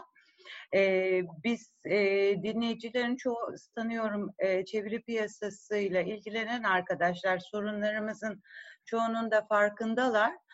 Ee, yeniden çeviri sadece yayın evini ekonomik olarak kurtaran e, bir olgu değil, aynı zamanda önceki meslektaşlarımızın emeğini de sömüren bir şey. Yani bunu sadece dil içi çeviri olgusu olarak da görmemek lazım. Kaldı ki iki faktörün daha belki altın çizmek lazım. Ee, pek çok e, klasiğin yeniden çevirisi sürekli her yayın evi tarafından artık merdiven altı diyebileceğim yayın evleri tarafından bile de e, bile basılıyor ve satılıyor piyasada sürekli e, ve e, topu topu bu işlerde en fazla dört çevirmen çalışmıştır ama e, çoğu çeviri intihali üzerinden dönüyor.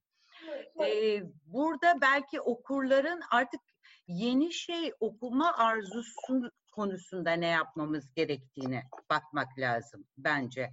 E, çünkü aslında bu bir yandan da e, sürekli bunların çok satıyor olması çok manalı bir şey de değil. Yani çünkü e, babamızın, dedemizin, amcamızın, teyzemizin kitaplarında mutlaka vardır bir kopyası. Yani nasıl oluyor da tekrar tekrar başka yayın evlerinden satılıyor? Takım olarak seviyor bazı okullar.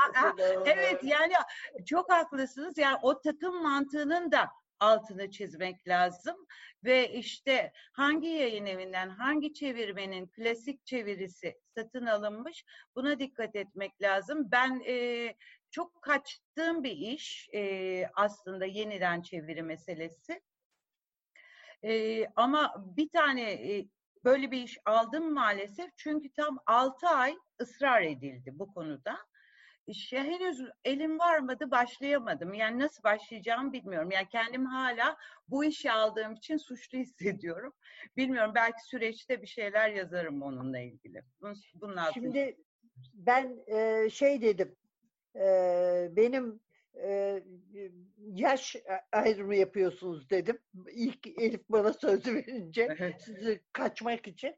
E, fakat mesela benim hatırladığım bir şey var. Bir kanun değişikliği yapıldı sonra önüne geçildi. Şöyle bir şey oluyordu. E, bu klasikleri mesela basmak istiyorsunuz değil mi? Bizim e, orada bir yayın evi vardı. Eskiden e, hamal olarak çalışıyormuş Cağaloğlu'nda sahibi. Sonra şey yapmış, nasıl yaptıysa yani bir yayın evi sahibi olmuş. O mesela takım halinde klasik çıkardı. Evet. Şöyleydi yalnız o zaman kanun. Ee, onun çeviri sayfasıyla senin yaptığın kitabın çeviri sayfası arasında e, kaç iki kelime galiba e, iki kelime e, farklı olursa farklı iki kelime koyarsa farklı çeviri sayılıyordu ve onlar da böyle e, musahit tutuyorlardı daha çok. Her sayfada iki kelime değiştiriyordu. Ondan sonra da kitap basılıyordu. Kitaplar basılıyordu. Yani böyle korkunç bir şey vardı ve ben bunu hatırlıyorum. Yeni ben çeviriye gelince şu şartlarda gerekli olduğunu düşünüyorum. Dil çok çabuk değişiyor. Yani büyük bir hızla değişiyor e, dil. Dolayısıyla e, genç kuşak e, o kitapları okuyacak e, çocuklar e, eskileri 30 yıl öncekini bile anlayamayabiliyorlar oradaki kelimeleri. Dolayısıyla belki de dilin değişme hızına yetişmek için zaman zaman yeniden çevirmek gerekiyordur, bilmiyorum. Ama orada belki şunu tartışmak gerekiyor bu bir dil içi çevirimi oluyor. Yani başkasının eseri üzerinden dili sadeleştirme diyebileceğimiz bir işlem de Hayır, yapılıyor olabilir. Yapmayın. Ama diyelim ki Elif Hanım e, bizden yaşça çok genç gözüküyor. Aldı sıfırdan çevirdi. Yani onun yaş grubuna uygun evet, bir evet, dil tabii, kullanımıyla, tabii. bakış tabii, açısına tabii, uygun tabii. bir dil kullanımıyla çevirmesi yani. başka. Evet. evet. Bu dediğiniz e, kriteri ben de duymuştum ama mesela bir dava için ben e, çeviri intihali konusunda bilirkişilik yapmıştım. O bilirkişilik e, raporumda dava sonra nasıl sonuçlandı bilmiyorum. E, aslında benzerlikler meselesinde hani benzerlik ve farklılık sıklığından çok çok ayırt edici şeyler var. Yani e, mesela belli bir sözcük için aslında çevirmen çok yaratıcı bir kullanım seçmiş. O yaratıcı kullanımın o kişinin aklına gelmiş olması mümkün tarihin o anında. Yani bir başkasının aklına gelmesi mümkün değil aslında. Onlar intihalde çok daha ayırt edici olabiliyorlar. E, raporda ben o örnekler üzerinden gitmiştim. Evet. Evet. Sonra o anlayış değişti sanıyorum. Yani yeni dava dosyalarında nasıl yürüyor bilmiyorum. Ee, bir cümle yapısı. Böyle upuzun kompleks bir cümleyi iki insanın aynı yapıda çevrilmesi olabilir. Ama arka arkaya on cümle aynı yapıda çevrildiyse hani bütün kelimeler eş anlamsı değişse bile o oradan gözüküyor. Ee, şunu Bence doğrusu şu yani sıfırdan çevirmemiz gerekiyor. Yeniden çevirmeye gerekli buluyorsak. Ama eski klasik çevirileri sonra bitirince bir karşılaşmamız gerekiyor ki hani e, çünkü bazı şeyleri mutlaka biz hata yaparız, anlam hatası yaparız. Eskiden daha doğrudur. Sabahattin Eyüboğlu daha doğru anlamıştır. O anlam farklarını yakalayıp toparlamak gerekiyor. Ama yani sırf eğer çevirmen diye adımızı yazıyorsak sıfırdan çeviri yapmamız gerekiyor. Yok yazmıyorsak işte bu çeviren falanca yayın hazırlayan Armağan Ekici diye çıkması lazım. Yani o başka bir konsept. Ee, şu kısa bilgi vereyim. Ee, intihal gerçekten e, çok önemli bir mesele. Çok da yaygın aslında. Olmasını istemediğimiz kadar yaygın. Çevir olarak biz e, bu konuda başvurulduğu takdirde yayın evleri tarafından e, rapor, resmi bir rapor da hazırlayabiliyoruz. E, bu o dile hakim e, ve bu kıyaslamayı yapabilecek e, bir e, çevirmen tarafından metin inceleniyor ve bu konuda bir e, fikir bildiriliyor. Orada da e, tabii bakılan başlıca şeyler var. Aslında intihali bir kısmını siz söylediniz. Ele veren e, bir numaralı şey de belki e, aynı hatayı yapmak. E, gibi yani. Hataların tekrarlanması. Hataların tekrarlanması. Evet yani aslında zor bir konu. E, kolay değil bir intihal raporu e, yazmak. Hatta e, şimdi yakın zamanda Kültür Bakanlığı'yla bu konuda bir proje geliştirmek ve eğitimler yapmak için de e, iletişime geçme planımız var.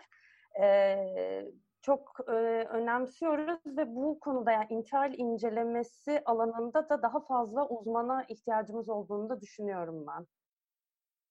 Çok konu dışı bir şey Onunla ilgili birkaç makale yazmıştım, çalışmıştım e, eskiden. E, sonra ara verdim ama yani dediğiniz gibi e, intihali saptayabileceğimiz çeşitli ölçütler var. Hemen e, fark edilebiliyor. E, bir yeniden çeviri e, piyasaya çıktığında aslında çevirmenin her şeyden önce kendi çevirmesi, çevirisini diğerlerinden ayıran e, tarafın altını çizmesi önemli. Belki bir ön sözle, bir son sözle yani neden tekrar yeniden çevirme ihtiyacı duydu. Sevin, Sevin Hanım'ın dediği gibi acaba dil mi değişti, dilin eskiliği mi e, yoksa işte yeni bir bakış açısıyla mı metni yorumladı. E, bütün bunları da belirten bir ön söz belki çevirmen sorumluluğu açısından bizim yapmamız gereken bir şey. Bir de önceki meslektaşlarımıza saygı gereği diye düşünüyorum ben. İsmini soracaktım da pardon. Kimin? Kedinizin. Efendim? Ked, kedinizin. ha kedimin adı Jüpiter. Jüpiter. Orada rol çalıyor sürekli olarak. Kesinlikle. O çok sevdi bu işi. Geçenlerde bir başka Zoom toplantısında da kahraman oldu. Rahatsız ediyorsa alayım. Hayır estağfurullah tam tersine. Yok Hayır. Benimki de şurada oturuyordu. daha fazla Yarım saattir gitti ama sıkıldı. Şimdi epeyce de bir vakitte ilerlemiş. Tabii bir sınırımız yok. Konuşmaya da devam edelim istiyorum. Biraz sorulara da bakıyorum da veya gelen yorumlara. Mesela o aslında kötü çevirinin insanı iyi çeviri bilinci kazandırdığına dair özetleyebileceğim yorumlar var. Yani bir kötü kötü çevirileri okuya okuya insan çevirmene bakmayı öğreniyor, çeviriye dikkat etmeyi öğreniyor. Ben artık işte çevirmenine göre kitap seçer hale geldim gibi. E, bana da sanki bu konuda daha e, bilinçli olmaya başladı okurlar giderek veya böyle bir eğilim artıyor gibi geliyor. Bilmiyorum siz bu konularda bir şeyler söylemek ister misiniz? Ben daima bakarım kim çevirmiş diye. Yani ben bu şunu söylemek istiyorum. Kötü çeviri meselesi üzerinde çok fazla durduk. Yani sanki çeviri doğası gereği kötü olmaya mahkummuş gibi bir izlenim de e, yaratılsın istemiyorum aslında dinleyenlerde. Çünkü bizim ülkemizde çok iyi çeviriler var, çok iyi çevirmenler de var. Yani ben gıptayla, kıskançlıkla okuduğum kitaplar hatırlıyorum. E, işte 40 fırın ekmek yesem ben böyle çeviremem dediğim çeviriler biliyorum. Onun için hani meslektaşlarımızı da uğraşımızı da kötü sözcüğüyle çok sık yan yana getirmek taraftarı değilim aslında. Bu belki işte zaman kısıtlılığı, yayın evlerinin ucuzculuğu diyeyim. Ee, fırsatçılığı çok, hani hazır fırsatçılığı yapan evet. genç çocuklar bulmuşken. Evet, evet yani diye. gençler de kaderleri bu değil. Yani kötü iş üretmek Gayet değil. Tabii. Yeterince vakit verilmediği için e, ve tecrübeli redaktörlerle, editörlerle çalışmadıkları için de ve böyle bir fırsatı biz de bulamadığımız için de e, maalesef çeviri deyince yani aklımıza kötü ürün geliyormuş gibi oluyor ama gelmese e, bu kadar sık gelmese daha iyi olur diye düşünüyorum. Çünkü e, bizim batılılaşma serüvenimiz de çeviri üzerinden e, oldu evet. biliyorsunuz ve e, hepimiz çok iyi çeviriler okuyarak yetiştik, büyüdük. Hala da meslektaşlarımızın çok iyi çevirilerini okuyoruz. Ee, yani bizim ülkemizde iyi çevirmenler var demek istiyorum. Yani şunu söyleyeyim, Çiğdem'in lafına geleceğim gene. Ee, çok iyi çeviriler miydi bilemiyorum çünkü orijinallerini görmediğim için ama çok iyi Türkçesi olan kitaplar okuduk. Evet. Yani çok güzel Türkçe ve büyük bir zevkle okuduk yani o çevirileri. Ee, dolayısıyla eski çevirileri hakikaten arıyorum. Yani işte burada Sevin Hanım belki e, tam da iyi çeviriden ne anladığımız e, konusu da devreye giriyor. Çok önemli bir şey söylediniz. Orijinallerini görmedik ve biz onları okuyarak büyüdük. Haklısınız ama biz orada bir dönemin e, okuma e, deneyiminin ürününü gördük ve o ürün bizim kulağımıza, ruhumuza çok iyi geldi. Biz Tabii onları okuduk. Çok iyiydi yani çünkü dili çok iyiydi. Evet yani asıl mesele belki o. Yani o çevirmen kendi okuma deneyiminin ürününü bize bıraktı ve hala belki keyifle dönüp dönüp okuyoruz yani. O o önemli. Ee, yeniden çevrildiğinde de belki işte özgün yapıtla ilişkisini farklı biçimde okuyacak çevirmenlerin ürünlerini de göreceğiz. Eğer yeterince küçükken okuduysanız yani küçük yaşta okuduysanız yeniden çevrildiği zaman bazı şeyler size ihanet gibi geliyor. Ee, mesela şeyde çok iyi bir Tarık Demirkan çok iyi bir çeviri yapmıştı Pars Sokağı'nın çocuklarına. Hı hı. E, fakat benim o kitapta e, bir şey vardır. Brian döner der ki Gereybe onlara ihanet eden Gereybe. Gene de iyi çocuksun Gereybe der. Gereybe buna kızar. Ben de çok kızmıştım. Hainin tekisin. Ne diye kızıyorsun falan. Öyle çevirmediği için Tarık ben bir kere o kitabı benim sevmedim. Kendine de söyledim insaf dedi yani. Böyle insan çocukluğunu çalmışlar gibi oluyor. Duygusal olarak da bağlanabiliyorsun o kitaplarda yani. Doğru. Hiç söz almayan e, katılımcılarımız var. Biraz onların da ben sesini duymak istiyorum ama böyle öğretmen gibi zorla konuşturuyor gibi de olmak istemiyorum. Bilmiyorum Gülşah Hanım, Cemal Bey e, bir şeyler söylemek isterseniz biz sizi dinlemeyi çok isteriz. Kendi sesimi duyabiliyor musunuz şu an? Evet, duyuyoruz. Tamam, merhaba. Ben çevirmen değilim aslında yani profesyonel olarak bu işi yapmıyorum. Ama doktora tezimde çok fazla çeviri yapmak zorunda kaldım. Ve danışmanımla en büyük tartıştığımız konulardan biri bu çeviriler üzerineydi.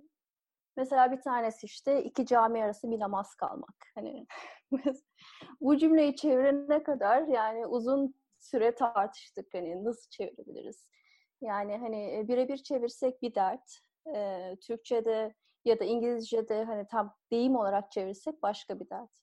Yani benim size sorum bu. Yani çevirin hani aslında sadık kalarak mı çeviri yapmak lazım yoksa o dildeki karşılığını mı bulmak lazım? Bu benim tezimde çok büyük bir sorundu. Siz E, bu konuda ne düşünürsünüz? Bunu çok merak ediyorum. Ya mesela çok işte klişe verilen bir örnekten bahsedeyim. İşte mesela to be or not to be olmak ya da olmamak mı? Ya da işte bir ihtimal daha var o da ölmek mi dersin mi? Yani hangisi? Cemal Bey birincisi. Ben e, sadık kalma yanlısıyım ama motomo dediğim şekilde değil tabii. Yani Hı hı. e, yazara, e, yazarın üslubuna, tavrına, bakışına sadık kalma yanlısıyım. Onun için bir ihtimal daha varı canı çok sevmekle birlikte pek sevmiyorum yani. Bu konuda Yani bir şey hep- söyleyebilir miyim? Tabii buyurun. Cemal. Aa, sadakat konusu açıldığı için. Ee, sadakat neye? Yani e, bir sese mi sad- sadık kalmak, bir e, anlama mı sadık kalmak e, ya ya da e, ya da bir dile mi sa- sadık kalmak? Bu bunların hepsi farklı. Ee, yani vereceğiniz karara göre sadakat farklı farklı sonuçlara yol açabilir. Ve Walter Benjamin bundan söz eder. Yani söze sadakat diye bir şeye takılırsanız o zaman ba- başka bir şeylere ihanet ediyor olursunuz. Ee, bu, bu noktada çok e, çok dikkatli olmak gerekiyor bence. Ya şimdi şöyle bir şey var. Mesela bir çevirmen olduğunuz zaman benim hani dışarıdan gördüğüm mesela bir yazarla bir çalışıyorsunuz. Değil mi? Yani o yazarın üslubuna e, hakimsiniz. Yani onun romanlarını çeviriyorsunuz veya e, bir şairin şiirlerini çeviriyorsunuz. E, ama bir tez yazarken öyle olmuyor. Yani hani belli bir kişiyle e, onun üslubuna hakimiyet üzerinden dönmüyor yani. Hani birçok farklı kaynaktan çeviri yapmak zorundasınız. Dolayısıyla kendi sesiniz, kendi üslubunuz birazcık öne çıkıyor. Ee, dolayısıyla böyle hani Siz akademik, yazıyorsunuz akademik çünkü çalışma... daha çok yazıyorsunuz yani. Evet yani dolayısıyla akademik çalışmalarda böyle bir sıkıntı var yani. Hani ben bir kişiyle, bir yazarla çalışmıyorum yani.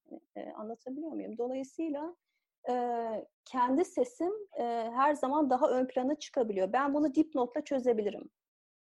Yani bir e, çeviri yaparım aşağıya bir yani e, sayfada bir cümle geçiririm. Alta 5-6 satırlık bir dipnotla e, altından kalkarım. Ama romanda dipnot olmuyor. E, tabii. Olmasa iyi oluyor diyelim. Bazen mecburen Olmasa oluyor. Yani bu vakayı mesela bu vakayı biz Harry Potter'da çok yaşadık değil mi? Çünkü orada neye sadık kalacağımız konusu daha da kaygan. Olmayan bir şeye sadık kalmaya çalışıyorsunuz. Yani yaratılmış terminoloji var. E, bazıları son derece muğlak nereden üretildikleri. Yani e, bazılarını görüyorsunuz. Tamam şuradan şunu biraz değiştirerek üretmiş. Bazılarını da anlamıyorsunuz nereden çıkarmış bunu. İlk önce onu saptamanız gerekiyor. Kökünü buluyorsunuz. Kökünü izole ediyorsunuz. Şimdi o kökü yeniden işleyerek siz bir şey çıkarıyorsunuz. Ama bir e, seçenekler listesi hazırlıyorsunuz kendinize. Bu kökten giderek şunu şunu şunu yaptım. E, hiçbiri güzel olmuyor. Yani şimdi bizim işimiz sadece mühendislik değil ki. Yani çeviri hem mühendislik işi hem de bir estetik işi, bir sanat tarafı var. Yani çok basit bir örnek vereyim işte. E, J.K. Rowling'in Harry Potter'ın da bir sürü terim komiktir. Ve ilk gördüğünüzde İngilizcesine gülersiniz.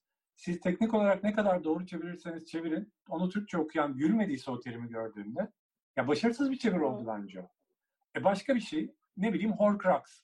Bu işte Voldemort'un kendi parçalarını e, içine kaydettiği diyeyim. E, ya da Flash diskler gibi. ettiği, rapt ettiği parçalar. Ondan sonra bunun adı Horcrux. Şimdi Horcrux işte e, Fransızcadaki or ve crux çekirdek yani dış öz gibi bir şey oluyor. Yani şimdi ben hatırlıyorum bunu Harry Potter'da ba- benim şeyim iş e, paylaşımında bana düştüğü için onların çevirisi e, çok uzun bir liste çıkarmıştım. Or ve crux kelimelerini muhtemel çevirilerini kullanarak neler üretebiliriz? Yani hepsi birbirinden kötüydü yani. Hiçbiri güzel değil. Çünkü Horcrux'ı duyduğunuzda Horcrux'ın aslında horror, korku anlamını da beraberinde direkt çağrıştırmasına gelen çok e, nasıl diyeyim uğursuz bir tınısı var kelimenin. Şimdi sizin bence bunu da üretmeniz gerekiyor ya da hatta ilk başta onu üretmeniz gerekiyor. Yani o kadar konuşup beğenmeyip çeşitli seçeneklerin altını üstüne getirdikten sonra en sonunda ne oldu? Hortkuluk oldu o kelimenin Türkçesi. Çünkü e, ya bize o kelime e, İngilizcenin yarattığı, İngilizce orijinalinin yarattığı hissi taşıyormuş. Buraya da taşıyormuş gibi geldi. E, e ne oldu? Kelime özünden gidilmedi ama kelimenin kendi parçaları üzerinden de yaptığı işi o nesnenin çağrıştıran bir kelime oldu. Dolayısıyla da evet, yani neye sadık olacağız? Şiir çeviriyorsanız giderek mesela sese sadık olmanız gerekiyor bazı durumlarda.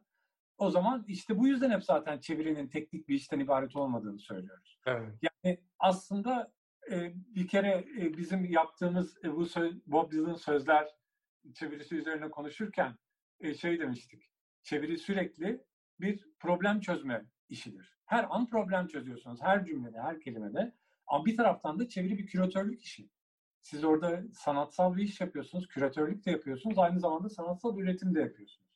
O yüzden aslında biraz da bu kararlar bir çevirmeni yani çeviriyi iyi, güzel, yetkin hale getiriyor bence. Bu kararları vermek de bir birikim ve belki de bir yeteneğin de bir taraftan eseri oluyor. Ve iyi çevirmenleri bu verdikleri kararlarla hatırlıyor. E, Aslı Hanım buyurun.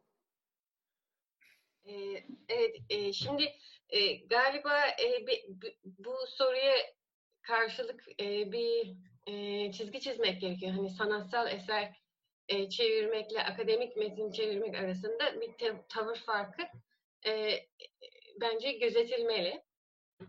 E, bir tarafta bilgi aktarımı daha ağırlıklıysa bir tarafta öz özün aktarımı. Hani e, dolayısıyla bir şair e, titizliği, ruhu, inceliği e, olması gerekir.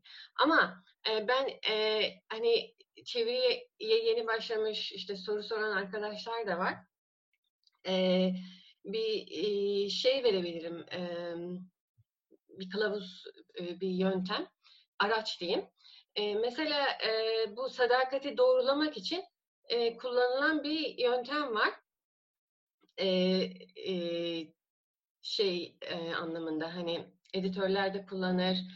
E, buna back translation deniyor. E, yani metin çevriliyor sonra o çeviri metin tekrar orijinal metne bir başkası tarafından çevriliyor. Sonra orijinal metin ve back translated yapılan metin Dolayısıyla ne İngilizceyi Türkçe'ye çevirmişsek o Türkçe tekrar İngilizce'ye back translate ediliyor. Bu ikisi karşılaştırılıyor. Buradan bir sadakat doğrulamasına e, gidiliyor. Bu teknik bir e, araç. Bunu çevirmen kendisi de yapabilir. Yani çeviriyi yaptıktan sonra siz tekrar onu e, geri çevirip bir, bir şey yapabilirsiniz. E, kıyas. Sadakatinizi doğrulayabilirsiniz yani. Böyle bir şey metot da var. Ama ben bana böyle iki üç kere kırılıyor gerçeklik gibi geliyor o zaman. Hani tam doğru anlatamıyorum şu an belki ama e, yani mümkün değil yani üçüncü çeviri yani tekrar çevrildiğinde aynı e, sağlamanın yapılabilmesi. Çünkü hani laboratuvara girip yapılan yani e, o tarz bir iş değil yani. Sonuçta bazen öyle bir çeviri oluyor ki e, orijinalinden daha fazla lezzet veriyor. Yani hani ben çevirmenden okumak istiyorum o romanı. Orijinalinden okumayı neredeyse tercih etmiyorum. Neredeyse o çevirmen ikinci bir yazar benim için. Çok daha lezzetli, çok daha keyifli yani. Ee, işte o zaman bilemiyorsun yani hani hangisi. Ee, bu yaptığımız ayrım herhalde tam da bu yapay zeka meselesinin e, soru işareti uyandırdığı yere dayanıyor bence. Şimdi ben benim asıl e, üniversitede ve yüksek lisanslı alanım psikoloji. E, psikolojide de siz de mutlaka denk gelmişsinizdir. Ölçekler çok kullanılır. Anketler işte test çalışmaları için vesaire. O e, anketlerin çoğu e, İngilizce menşelidir ve Türkçe'ye uyarlanır. Uyarlamada da tam Aslı Hanım'ın dediği gibi bu back translation işinden yararlanır. Yani bir çevrilir sonra bir iki tercihen e, profesyonele geri çevirttirir ve işte onlar tutuyorsa tamam biz bunu doğru çevirdik denir. Yani orada bir e, üslup e, veya işte e, e, veya bir sanatsallık arayışı olmaz. Sadece bu teknik olarak doğru olmuş mu olmamış mı ona bakarız. Ama şimdi edebiyat çevirisi dediğimiz zaman hele ki çeviriyle herhalde böyle daha yeni temas ettiğinizde bile ilk karşınıza çıkan birkaç meseleden biridir bu herhalde. İşte sadakat, e, yerelleştirme meselesi. Ne kadar yerelleştireceğiz? İşte e, üslup, yazarın üslubunu e, ne şekilde yansıtıyoruz o onun ya bir mesela bir işte makina bunları e, bunun şifrelerini çözebilir mi e, sorusu var. Çünkü ben en azından Türkçe özelinde e, bizim e, daha kendimizin bunun şifrelerini çözebildiğimizi ya da şöyle diyeyim belki bir his olarak, pratik olarak evet ama e, dil bilim düzeyinde veya teorik düzeyde bunun daha adını koyabildiğimizi düşünmüyorum. Dolayısıyla bunu bir yapay zeka nasıl yapar? Ben buraya takılıyorum en çok. Hiç yapamaz, asla yapamaz diyemiyorum ama evet sizin görüşleriniz nedir Aslanım? Buyurun. Çok kısa ve biraz uzun konuşuyorum. O yüzden kısa söyleyeceğim. Sadece sormak istiyorum. Herkesin hani haberi var mı? Ee, ama hani CAT e, aracı diye bir e, olay var. CAT tool. Computer Assisted Translation. Hani Hı. bunu zaten çevirmenlerin kullandığı bir e, bir şey bu e, araç. E, belki e, benim düşünebildiğim hani ama edebi eseri hakikaten ayrı bir yerde tutuyorum. Bence o mümkün değil yani. Orada çevirmen de bir sanatçı e, olarak işlev gösteriyor. Ama e, bu e, CAT aracı mesela e, hani birkaç tane var şimdi piyasada kullanılan çevirmenlerin Trados olsun işte e, başka web bazlı olsun falan. E, yani e, şey met, teknik metinler için hukuki tıbbi olsun e, bu zaten kullanılıyor. E, bilmiyorum ne düşünüyorsunuz? Hani bu edebiyata uyarlanır mı ama bence mümkün değil ya da bir tadı olmaz diye düşünüyorum. Bilmiyorum. Cemal Bey buyurun. Ee, evet bu, bu noktada söz almak istedim.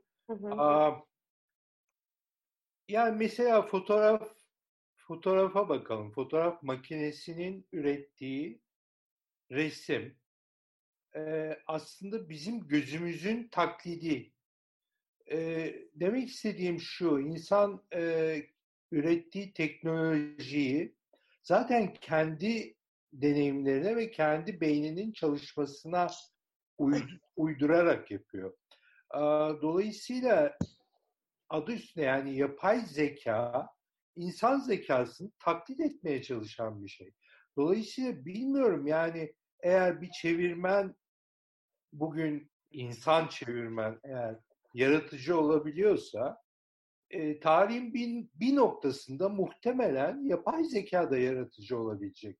Çünkü onu taklit etmek üzere yani insan zekasının çalışmasını taklit etmek üzere yaratılmış bir teknoloji. Bilmiyorum belki Mustafa bu konuda daha açıklayıcı olabilir. Ee, ben e, en başta Kutlukan'ın dediği gibi düşünüyorum. Yani eğer bir gün yapay zeka e, edebi çeviri yapacaksa zaten çoktan daha önce roman da yazmış demektir. Aynen.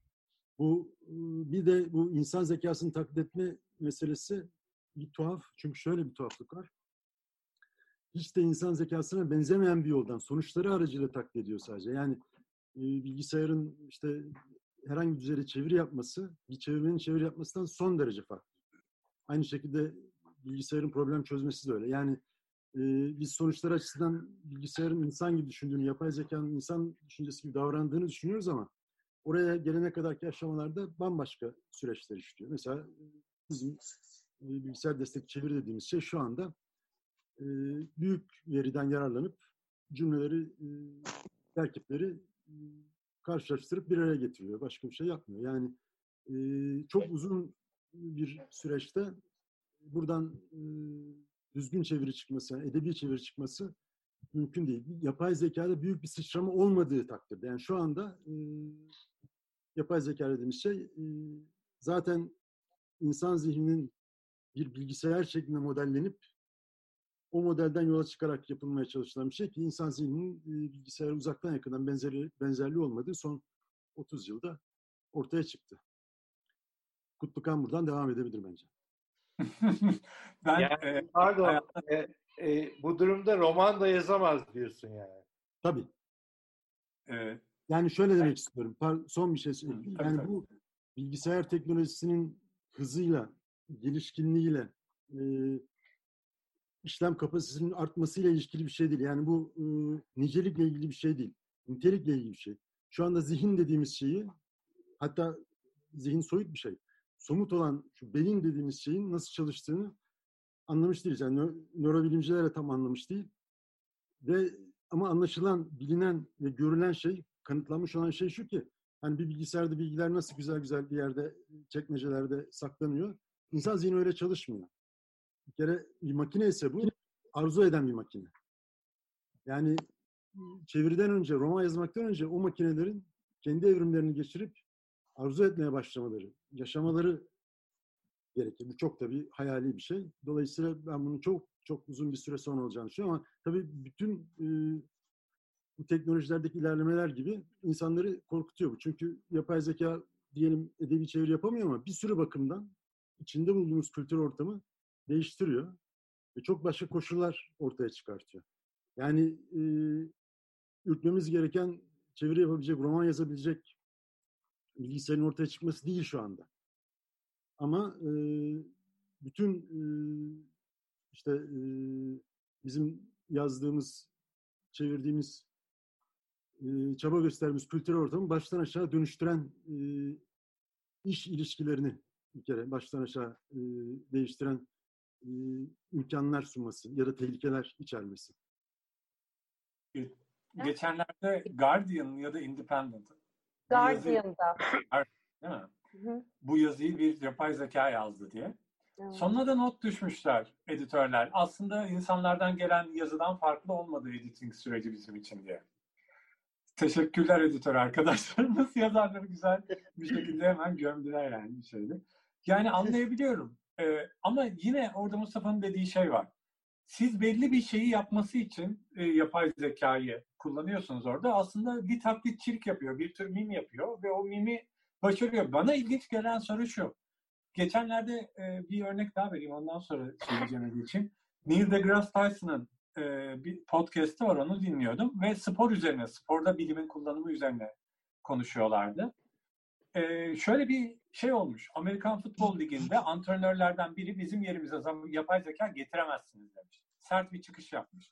Millet de bunun üzerine bir dakika ya böyle bir tehlike mi var diye düşünüyor ve anlaşılıyor ki böyle bir tehlike var. Amerikan futbolu taktik olarak e, dünyanın en sofistike sporlarından biri. Çok fazla oyun var. Çok a- karar verilmesi gereken çok fazla veri var. E, ve düşününce evet bunu bir yapay zekanın e, çok verimli bir şekilde burada yardımcı olabileceği ya da oyun kurucu olabileceğini düşünüyorsunuz ama katılımcılardan biri şey dedi. Peki dedi e, yani yapay zekanın antrenör olmasıyla yapay zekanın antrenörün kulağına bir şey fısıldaması yani kulaklıkta yapay zeka olması arasında ne fark var? Öbürü de dedi ki bunun üzerine fark şu birine maaş veriyorsun öbürüne vermiyorsun. Yani aslında temel ayrım bu. Yani e, korkutan şeylerden biri de bu. Sonuçta e, yani bir tamamen burada mesleği elinden gidecek olan bir meslek grubu olarak bakarsanız evet bu gerçek bir e, tehdit olarak bir taraftan görünüyor. Bir çevirmenin sunabileceği edebi çeviriyi sunmayacak ama zaten burada konuşuyoruz. Acaba ne kadar kalitenin düşmesine razı gelebilecek yayıncılar ellerine gelen çeviride? O yüzden buna verilecek cevaba göre bence e, ne yapılacağı da değişir diye düşünüyorum. Yani bir süre sonra bizim şu anda iyi, kaliteli, güzel ve ilham verici bir çeviri diye anladığımız şeyi sunmayan ama yine de yayıncıların bir kısmı tarafından en azından bir başlangıç noktası için kabul edilebilir düzeyde olan çeviriler gelmeye başlayacak ve o noktadan itibaren gerçekten çevirmenlerin iş bulma oranı e, azalabilir. Ben bunun gerçekten bir ihtimal olduğunu düşünüyorum. Öbür yandan hani bizim gerçek nitelikli bir çeviri yapabilir mi dediği e, sorusunda e, ya evet yine aynı şeyi söyleyeceğim. Bir roman yazabildiği zaman nitelikli bir iyi bir roman yazabildiği zaman belki iyi bir çe- çeviride yapabilir ama o noktaya geldiğinde bilgisayar Mustafa'nın dediği şeye katılıyorum. Yani bilgisayarların yöntemleri ve hani burada sadece bir metafor olarak kullanıyorum. Akılları çok farklı. Ben Mustafa sayesinde ilk kez teknoloji yayıncılığı içine girdiğim zaman e, daha çok haşir neşir olmuştum e, nöral ağlarla, şunla bunla. Daha sonra da merak ettim ve dedim ki ya bu makine dili assembly denen yani 0110'ın bir üst kademesi olan çok ham bilgisayarların düşünme biçimine, daha doğrusu işleme biçimine çok yakın olan şey nasıl işliyor? Ve gidip biraz ona vakit ayırıp öğrendim ve gördüm ki yani bizim bilgisayarların akıllı, becerikli falan saydığımız sonuçlarını görüyoruz ama aslında bir bilgisayarın en temel düzeyde işleme biçimi olabilecek en gayri insani, insan aklına en uzak işleme biçimi. Dolayısıyla biz bilgisayarların imkanlarını zorluyoruz insan gibi onlara iş yaptırmak için, insan gibi düşünüyormuş gibi yaptırmak için. Ve gerçekten bir yapay zeka roman yazabilecek düzeye gelirse bizim anlayacağımız bir roman yazmakla ilgileneceğimizi zannetmiyorum. Yani yapay zekalar arasında şu anda yapılan deneylerin hepsinde birbirleriyle konuşan yapay zeka yaptıklarında yapay zekalar kendi aralarında insan dilinden bağımsız özel bir dil geliştiriyorlar. Çünkü insan dili onların üzerine bir yük. İnsan dilini konuşmalarına sebep olan hiçbir şey yok. Hiç böyle bir kısıtlama içine girmelerine girmelerinin hiçbir anlamı yok. Bence o düzeye gelince bir yapay zeka zaten muhtemelen onlara roman yazdıramayacağız ve çeviri de yaptıramayacağız. Hiçbir şekilde ilgilenmeyecekler bizi hitap Ben bu konuda bir şey söylemek istiyorum izniniz olursa. Ee, ben Neural'a e, işte makine dili e, gibi havalı laflar duydum ama ne oldukları konusunda herhangi bir fikrim yok. Maalesef e, akademide pek çok ders vermek zorunda kalıyorsunuz. Çeviri ve teknoloji dersi de verdim ben. O sırada işte bu e, çeviri e, e, bilgisayar destekli çeviri sistemlerini kullandık çeşitli e, derslerde ve makine çevirisinin ürününü düzeltme idi dersteki konularımızdan bir tanesi. Ben şunu gördüm, makinenin ürünü gençlere tuhaf gelmiyor. Yani belki biz makinaya insan gibi konuşmayı öğretemeyeceğiz ama maalesef makine çevirisinin etkisiyle gençler makine gibi konuşmaya başlayacak ya da onun gibi çevirmeye başlayacak ve bunda bir tuhaflık görmeyecek bir süre sonra e, bu sevgili makinamızla ilişkimiz bu sıklıkla devam ederse diye düşünüyorum. Şöyle bir e, müzik programı var. İsmi Android Lloyd Webber. e, ah, tahmin edileceği gibi pop müzik Yani e, şeyleri alıp bir sürü e, pop müzik e, parçasını, bestesini girdi olarak alıyor, veri olarak alıyor ve buna benzer çeşitlemeler yapıyor. Ve gayet güzel sonuçlar elde ediyor. Şimdi bu burada bir yaratıcılıktan ya da e, yapay zekadan, yapay zihinden, işte bilgisayarın düşünmesinden ya da besteci olmasından bahsedilebilir mi? Muhtemelen bahsedilemez. Yani bir çeşitleme yapıyor. Ama sonuçta bu tür yazılımlar geliştikçe geleceğin Weber'ları işsiz kalacak. Yani pop müziği onlar besteliyor olacak çok daha kolay bir şekilde. Yani e, yapay zeka söz konusu olan iki ayrı şey var. Belki bir tanesine yapay zihin demek lazım. Yani yapay zeka eskiden böyle sibernetik denen, otomatik denen şeyin yerini almış görünüyor. Yani cep telefonumuzdaki şey yapay zeka oluyor ama orada bir yapay zihin yok. Yani biz bir çeviriden ya da roman yazmaktan bahsettiğimizde müzik parçaları üzerine çeşitlemenin çok ötesinde bir zihnin eseri bir şeyden bahsediyoruz. Bu e, otomatize edilmesi son derece zor bir şey. Ama tabii Kutlu'nun dediği gibi burada ne kadarına razı olduğumuz sorusu var. Yani e, çok alt düzeyde bir şeye razı oluyorsak bu kabul edilir bir şey olacaktır. Ama ben bunun çeviri konusunda uzun süre, yani edebi çeviri konusunda ciddi bir tehlike olduğunu zannetmiyorum uzun bir süre. İşin teknik tarafına tabii çevirmenler olarak e, birçoğumuz hakim değiliz ama bir yandan da hep böyle gündemde bir şekilde bulunan bir konu ve aslında merak da edilen bir konu olduğu için e, biraz da tesadüf. Biz e, bir süre önce çevir olarak Neuroblog'la bir işbirliği içine girdik ve e, Kasım ayına planladığımız bir e, panel organize ediyoruz. Tamamen yapay zeka ve çeviri. Gerçekten yapay zeka çeviriyi bitirecek mi? Bunun konuşulacağı bir yapay zeka üzerine çalışan bir e, uzman konuğumuz var hala hazırda netleşmiş. E, dil edinimi e, üzerine çalışan bir e, konuğumuz var. Bence çok e, bu işin hani çok bilmediğimiz taraflarını e, öğrenmek açısından çok e, verimli ve keyifli olacağını düşünüyorum. Onu da e, duyurmuş olayım. Belki izleyicilerden de ilgilenen olur. Tam tarihi vesaire netleştikten sonra zaten biz Çevir'in sosyal medya hesaplarından duyuracağız. Böyle küçük bir reklamda gireyim araya.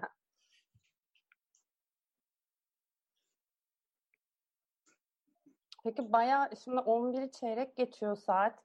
Ee, yani bir süre kısıtlamamız yoktu ama aştık da diyebiliriz. Bilmiyorum e, söz almak isteyen var mıdır? Ben şunu söylemek istiyordum, söyleyemedim veya işte e, işler eklemek isteyen. Yoksa Son ne yapalım? Bir ekleyebilir miyim? Ee, yani burada aslında e, şöyle bir şey var. Bu 30 yıl önce işte daktörel çeviri yapılırken şimdi bilgisayarda yapılıyor falan filan. Yani bunu bir e, bu teknoloji muhtemelen ileride çevirmenlerin yardımcısı olacak. Daha şimdiden yardımcısı olmaya başladı ama yani bir rakip gibi değil. Her zaman her yeni teknoloji böyle bir rakip, korkutucu, işte insanların işini elinden alacak bir tehlike olarak görülür ama daha sonra bir adaptasyon sürecinden sonra e, uysallaşır yani e, normal gündelik hayatın içine entegre olur. Burada da öyle olacak muhtemelen ve e, yani öngörülebilir bir zamanda edebi çeviri yapanlar için pek çok yeni yazılım geliştireceğini zannediyorum. İşi daha hızlandırıcı ve kolaylaştırıcı ama sonuçta bunu yine çevirmen yapacak.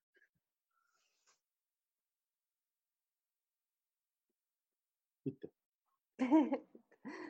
Peki başka söz almak isteyen var mıdır? Bir tek şey söylemek istiyorum Elif. Sevin Hocam sizle Beni duyuyor başladık, sizle bitirelim diyecektim. Duyuyorum. Aa, ne kadar güzel. Evet. Ee, şimdi ben e, çeviriye başlayıp ilk çevirim yayınlanmayıp falan filan yani bu çeviriyle geçinmenin zor bir şey olduğunu anladığım zaman ikinci bir meslek bulayım kendime dedim. Gazeteci oldum.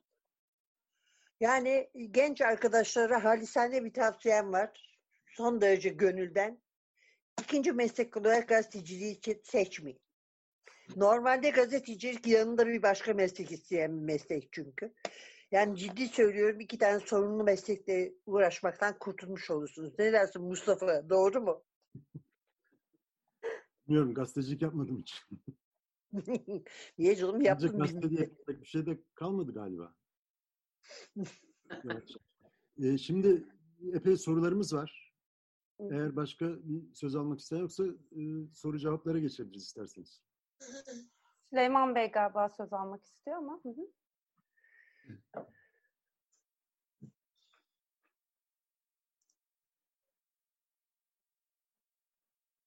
Sesiniz yok galiba. Ben pardon. Heh, geliyor şimdi. Evet. Benlik şu anda tartıştığımız konuyu şeye benzetiyorum ben.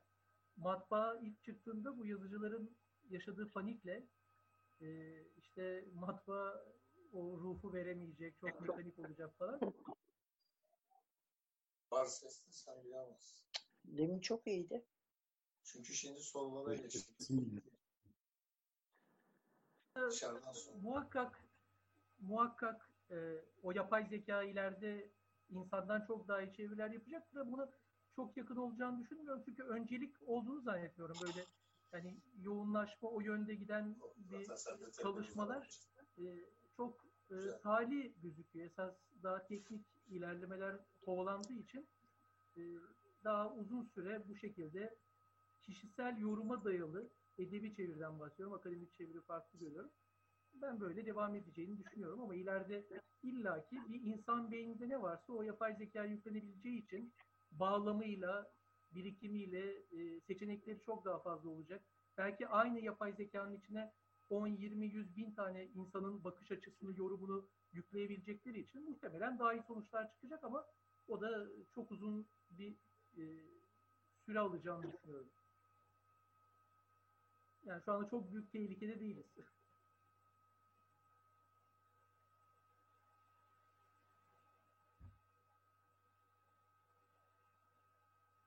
Ya zaten hani e, hani bir yapay zeka çok iyi bir çeviri yapabilecek ya da roman yazabilecek bir yere gelirse çok daha başka dertlerimiz olacak gibi geliyor bana. Yani hani ilk derdimiz sanki sanki bu olmayacakmış gibi. Çok çok büyük bir sıkıntı o yani.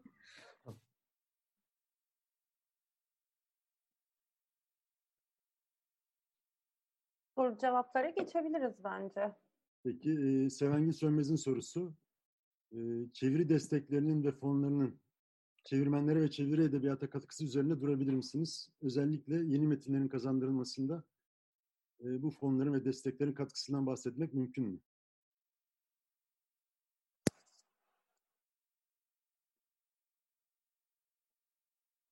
Öyle bir fon var mı Türkiye'de?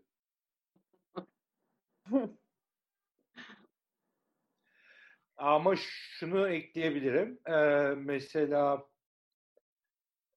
bundan 7-8 yıl önce Almanca metinlerin hem edebi hem edebiyat dışı metinlerin başka dillere çevrilmesi için e,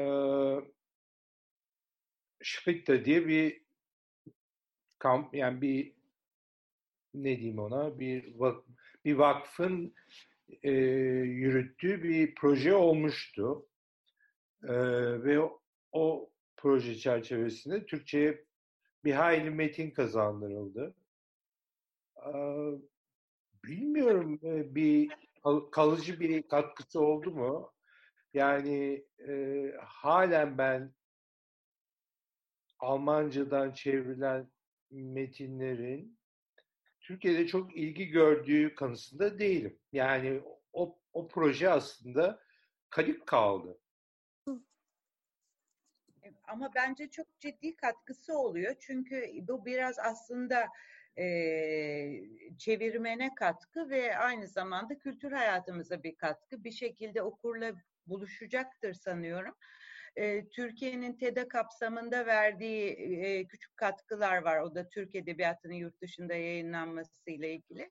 E, çeşitli konsoloslukların katkıları var, kültür merkezlerinin katkıları var, yabancı edebiyatların başka dillere çevrilmesiyle ilgili. Bence bu katkılar en azından kıyıda köşede kalmış yazarların çevrilebilme olanağını sağlıyor. Yoksa yayın evleri onlarla ilgilenmiyorlar. Yani bizdeki herhangi bir yayın evi tanımayan bir yazar bu basmaz vesaire diyor. Fon olmazsa basmıyor. Çevirmen böyle bir proje getirdiğinde ilgilenmiyor. O açıdan yeni yazarların e, yerli edebiyata dahil edilmesinde bu fonların önemli bir katkısı var ve çevirmenlere de bir can suyu oluyor. Yani bizim burada aldığımızdan daha iyisini veriyor bu fonlar aslında.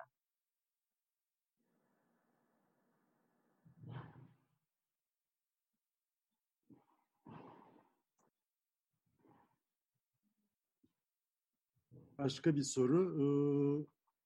Çevirmenler arasında usta çırak ilişkisi olmaması kötü çevirilerin bir sebebi olabilir mi?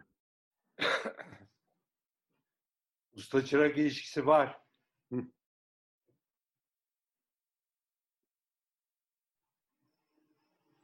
Örneğin? Yani ben iyi çeviriler okuyarak çeviri yapmaya karar verdim. Benim kafamda iyi çevirmen diye bir şey var. Şahsen tanımıyor olabilirim ama onların çevirilerini okuyarak çeviri yapmaya karar verdim.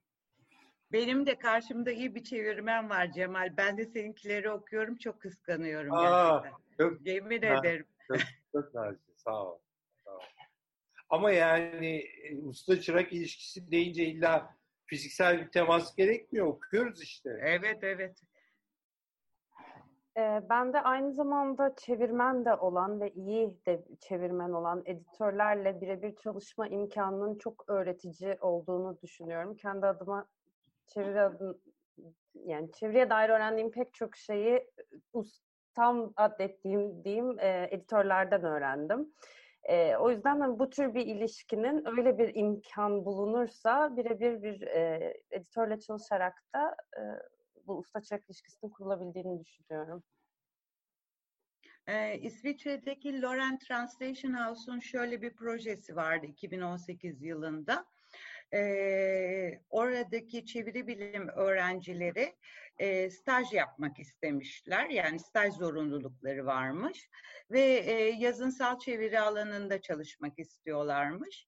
e, bir hafta boyunca üç öğrenciyi orada deneyimli çevirmenlerle bir araya getirmişti ve öğrenciler için de çok keyifli olmuştu. E, onlara mentorluk yapan çevirmenler için de çok keyifliydi.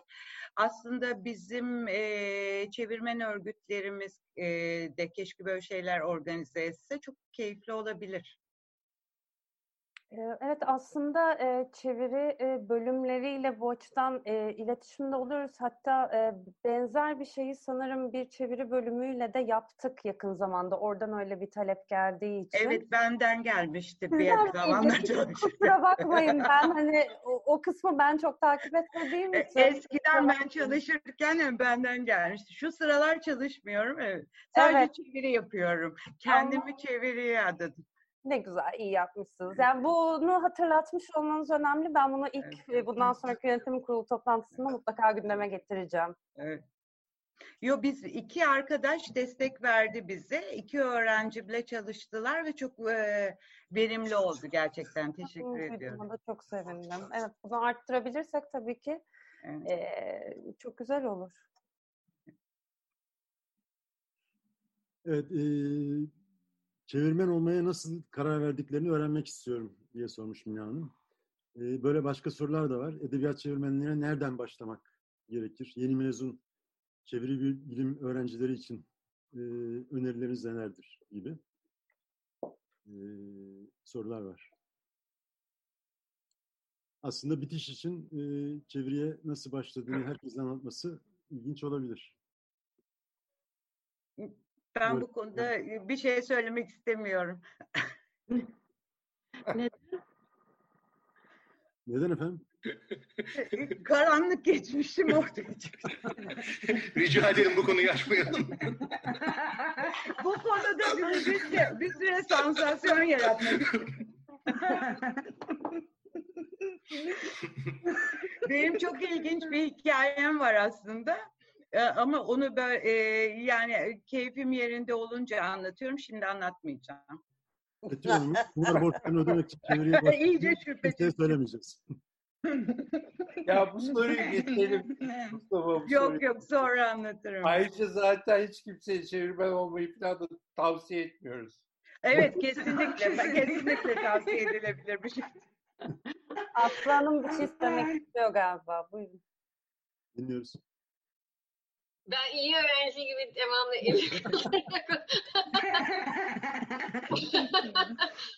Şimdi e, çevirmen olmaya karar verilmiyor galiba. E, yani ben öyle bir şey duymadım tanıdığım çevirmenlerden.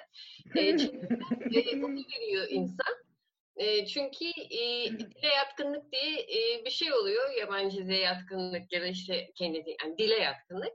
Ve bu daha küçük yaşlardan itibaren ortaya. Yani lise yıllarında daha çok ortaya çıkıyor.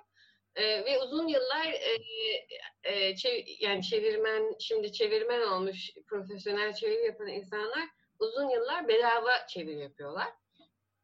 Eşe dosta tanıdığa. E, yani ben mesela 15 yaşında başladım. E, 15 yıl, e, 15 yaşından 30 yaşına kadar bedava çeviri yaptım. Bana ilk işimi veren de, ilk kitap de e, Mustafa'dır. E, sağ ol Mustafa. Beni bu mesleğe kazandırdın. Ama e, söyleyeyim yani edebi çeviriden e, para kazanmak, geçimini sağlamak e, ülkemizde imkansız bir şey. E, zaten hani e, yazarlar için de öyle, şairler için de öyle. Yani ülkemizde e, tiyatrocular için de öyle. E, kültür sanat öyle para kazandıran e, mesleki alanlar değil. E, ama e, çeviri için şöyle söyleyebilirim hani ben kendi deneyimden hareketle. E, artık e, yabancı dilden e, Türkçe'ye e, metin kazandırmaktan çok e, Türkçe metinleri yabancı dile kazandırmak e, e, revaçta bir uğraş. Çünkü e, başta e, Elif Hanım'ın e, bahsettiği gibi e, artık böyle bir dünya vatandaşlığı söz konusu. E, e, İngilizce çok temel bir dil e, internette. E, dolayısıyla e, Türk Türk yazarların e, ve e, sanat e, dünyasının ya da işte grafik tasarım diyelim ya da mühendislik diyelim yani inşaat bile e, İngilizce olmak istiyor. E, dolayısıyla yeni başlayacak çevirmenlere benim tavsiyem kendilerini o konuda geliştirmeye çalışmaları. Oradan para kazanmak mümkün. Yani İngilizce öğrensinler. İngilizce kadar e, hakim olsunlar. E, Türkçe çevirileri de böylece daha iyi olur yani bence. Aa, diğer diller güme gitti. Yani şöyle, e, çünkü neden? Hani dünyanın gidişatı. E, yoksa tabii ki hani Fransızca kazandırılır. E, ama yine yine de hani şey olması için e, okunurluğun e, geniş kitlelere yayılması. Hani bu e, sosyoekonomik açı, hani ne demiştiniz? Ekonomi politiği açısından. Yani bir e, çevirmenin e, yaşamını yaşamını e, sağlayabilmesi, geçimini sağlayabilmesi açısından öyle ana ak ana akım bu yani. Hani ana akıma gireceksek İngilizceye e, çevirdiğimiz zaman e, hayatta kalabiliyoruz. Sırf bu işi yaparak. İşvereni kim olacak onun? İşveren kim olacak? İşvereni herkes. Yani e, e, şirketler hani e, di, e, kendisini dünyada var etmek isteyen e, herkes, profesyonel e, herkes İngilizceye çevirmek istiyor. Tasarımcılar İngilizceye çevrilmek istiyor, e, yazarlar İngilizceye çevrilmek istiyor, e, şairler İngilizceye çevrilmek istiyor. Yani inşaat firmaları istiyor, mimarlık istiyor. Hani bütün herkes şu an İngilizce olmak istiyor. Fikir üretenle direkt o zaman temas halinde oluyorsunuz. Efendim? Fikri, fikri, fikri, fikir sahibiyle fikri üretenle Şey ne zaman birebir çalışıyorsunuz. Yani Çağırdı. yayın evi gibi bir aracı kalkıyor ortada. Yani yalnız kalmayacak dedi. Onun için sordum gitmezsen. Evet. E, aracısız mümkünse çevirmenin e, kendi başına e, var olması e, daha gerçekçi bir durum şu anda. Yani e, bir Darbe yayın çağırdı. evinin maaşında ya da herhangi bir yerin aja- çeviri ajansının maaşlı kişisi olarak yine olmayacak. Yani e, sigortamızı kendimiz ödeyeceğiz. E, serbest meslek sahibi olacağız. Vergimizi bitti. verip geçinebiliriz. Telefonun şarjı bitti. Orada tam anlamadığım şimdi yazar Bitti. siz bir yazarın eserini çevirirseniz o kitap basılacak Hay Allah ya. bir yerde değil mi? Ha, onu yazar mı üstlenecek baskı işini? Ee, bazen mesela e, tanınmamış e, ya da e, ilk kitabını e, yazan insanlar da İngilizceye çevrilmek istiyor. Evet o zaman direkt yazarla sözleşme yapıyorsunuz. O yazar o kitabı alıp yayın evine mi götürüyor yurt dışında? baskı Evet yurt dışında ajansa götürüyor. e, yayın evleriyle temas kuruyor. Yani e, ya da insanların bu kişisel şeysi e, azmi. Hani istiyor. Yani e, metni İngilizce olsun istiyor. Yani bana tez konusunda çok o tür e, talep geliyor. Yani o daha farklı tabii. Tek seferlik e, yani genelde de çok e, tercih ettiğim bir şey olmuyor. E, her seferinde farklı bir konuda uzmanlaşmanız gerekiyor ve o bildiklerinizi muhtemelen unutuyorsunuz o iş sonunda. Bir sonraki tez başka bir alanda oluyor. Başka bir tez bambaşka bir alanda olabiliyor. Siz o tezi hakkıyla çevirebilmek için de araştırmanız, ön çalışmanız e, ya bana hiç rantabl ve çok verimli bir çalışma çevirmen açısından gelmedi açıkçası. Evet, e, o konuda da bir şey söyleyeceğim. E, çevir, e, şimdi çeviri evet bir zanaat ama e, çevirmenin de e, nişi olması gerek bence. E, yani belli bir uzmanlık alanı seçip e, orada kalmak gerekiyor. E, yani ben her konuda çeviri yaparım e, diye değil de e, belli bir alanda benim alanım çağdaş sanat, benim alanım tasarım, benim alanım mimarlık, benim alanım tıp gibi e, kalıp e, yani edebi çeviriyi bile o o alana sadık kalarak devam yani bu, bu derinleşmektir yani. E, yatay gezmektense derine gitmektir. O zaman zaten o o küçük alanın içerisinde e, revaçta olursunuz yani. Şimdi bu söylediğinizde çok haklısınız ama piyasa koşulları kimsenin derinleşmesine izin vermiyor. Birinci mesele bu. İkinci mesele de aslında çevirinin yönüyle ilgili. Genelde ben kendi ana dilime çeviri yapmak istiyorum. Yani gençlere biz böyle bir tavsiyede bulunursak, evet bizim piyasamız, e, potansiyel bir müşteri kitlemiz var. Ana dilimizdeki e, üreticiler e, İngilizce'de var olmak istiyorlar. Ne üretirlerse üre- üretsinler. Ama e, biz eğer onların çevirmeni olursak bizim İngilizce'de ürettiğimiz metin ana dilimiz olmadığı için gerçekten istenen etkiyi yaratacak mı? Ürün yeterince verimli olacak mı? Belki bunu da göz önüne almak lazım. Bir de çevirmenin yani dediğiniz uzmanlaşmayı e, eski tabirle kolunda altın bilezik gibi taşıyabileceği bir piyasada yok maalesef. Yani ben bir ara bürolarla da çalışıyordum. Yemin ederim bir gün önce ne çevirdiğimi hatırlamadığım günler oldu. Ben dün 12 saat bir şey çevirdim. Neydi o? diyordum. Gerçekten. Yani bu durumda Süleyman Bey'in söylediği gibi o uzmanlaşma meselesi, o araştırma meselesi filan e, zaman baskısıyla ve iş baskısıyla çok çabuk e, gözden yitirilebilen bir şeye dönüşebiliyor. Ya ben kendi adıma mümkün olduğunca fazla yabancı dil öğrenmelerini sadece İngilizce ile kalmamalarını tavsiye ederim e, çevirmen olmak isteyenlere. Ben edebi çeviriyle ilgili bir şey söylemek istiyorum. Demin e, duyduğum şey benim çevirmenlikten anladığım her şeye aykırı açıkçası. Yani çeviri uzmanlık denen şeyin tam zıt kutbu benim için. Yani çünkü uzmanlaşmış edebi metin diye bir şey kabul etmiyorum. O bir edebi metin içinde her şey çıkabilir. Sizin beyzbol bilmeniz gerekebilir birdenbire, bilim bilmeniz gerekebilir. Kendinizi buna hazırlamadıysanız hazırlamanız gerekebilir. Ee, edebiyatta uzmanlaşmış ve belki Sevil Okyay bilir, Dick Francis'in miydi? Ee, at yarışlarında geçen polisiyeleri vardır. Hani belki evet at yarışlarına aşina birini, biri olmanız orada işe yarayabilir ama en azından benim önüme gelen çevirilerin hepsi açıkçası çeşitli genel kültürün çeşitli alanlarıyla ilgili olmayı çok ödüllendiren çevirilerdi.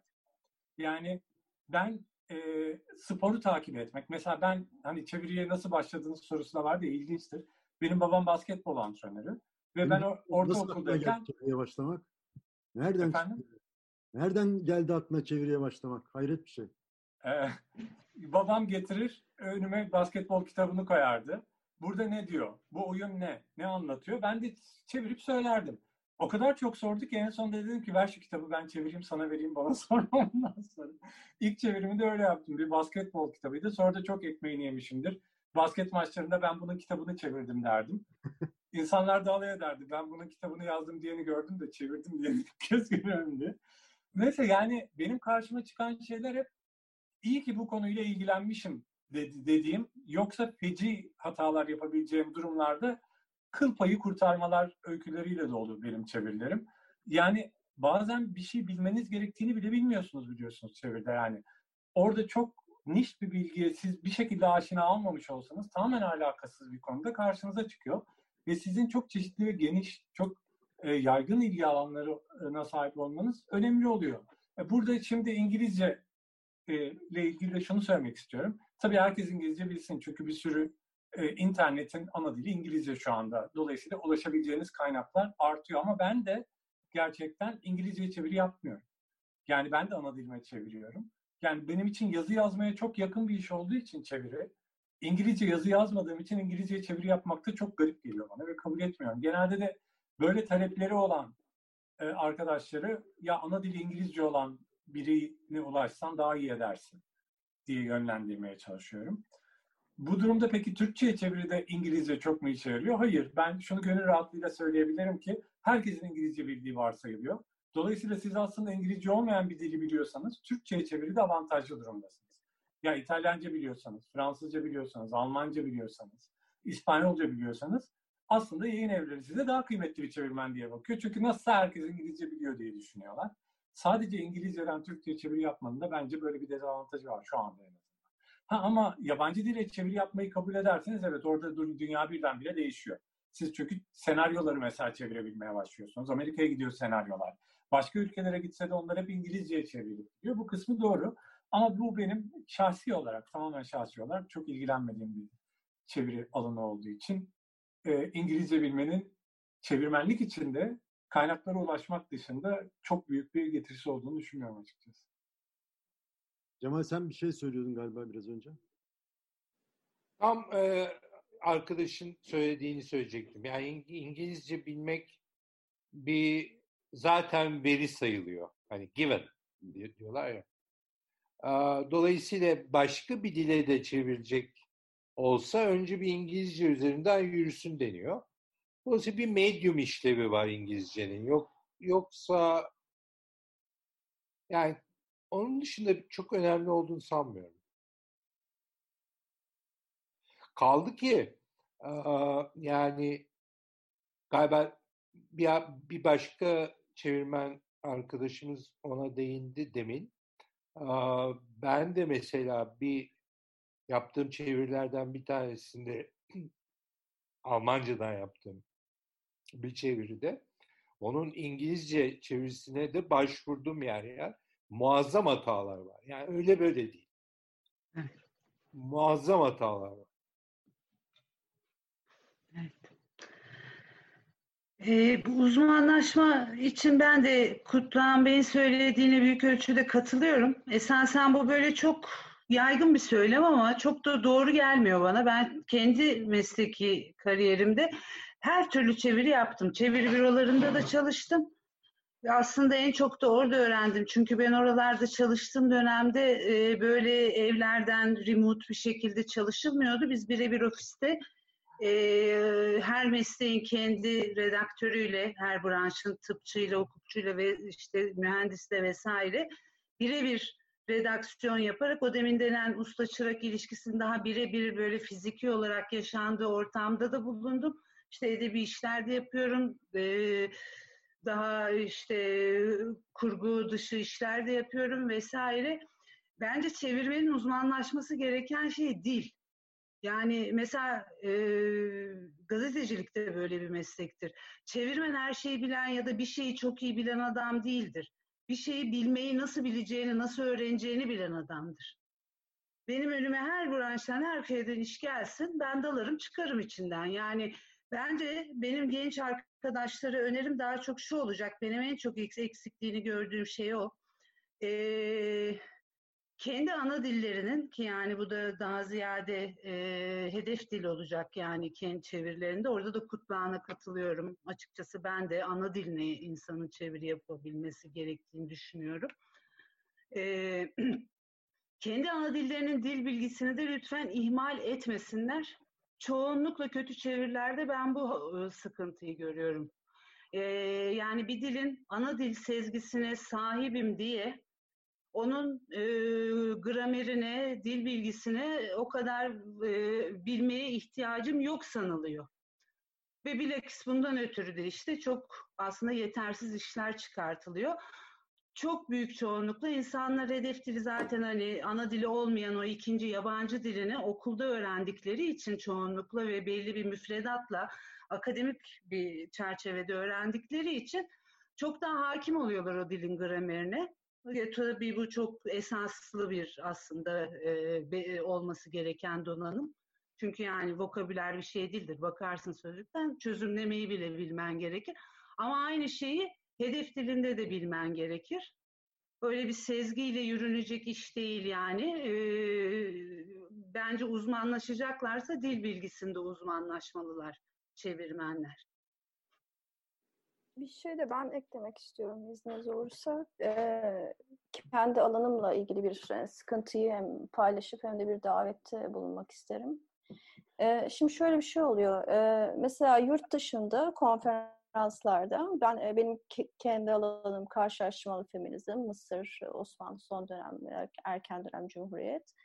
Ee, konferanslarda şöyle şeyler yöneltiliyor bize mesela. İşte Mısır feministlerini biliyoruz mesela Huda Şarabi, sizden kim var? Hani sizden kimseyi bilmiyoruz. Ee, ya da mesela bir hani ders verileceği zaman silabusa Türkiye'den, e, Osmanlı feministlerinden ya da erken dönem Cumhuriyet feministlerinden birinden bir İngilizce bir şey koyamıyoruz. E, çünkü bu konularda yani birinci el kaynakların İngilizceye çevrilip e, yurt dışında akademik ortamlarda tartışmaya açılmasında çok büyük sıkıntı var. E, ana diline çevirmenin daha avantajlı, belki daha doğru olduğunu şu an duyuyorum sizlerden.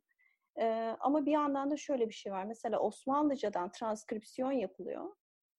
e, Latin harflerini oradan da İngilizceye çevrilmesi lazım.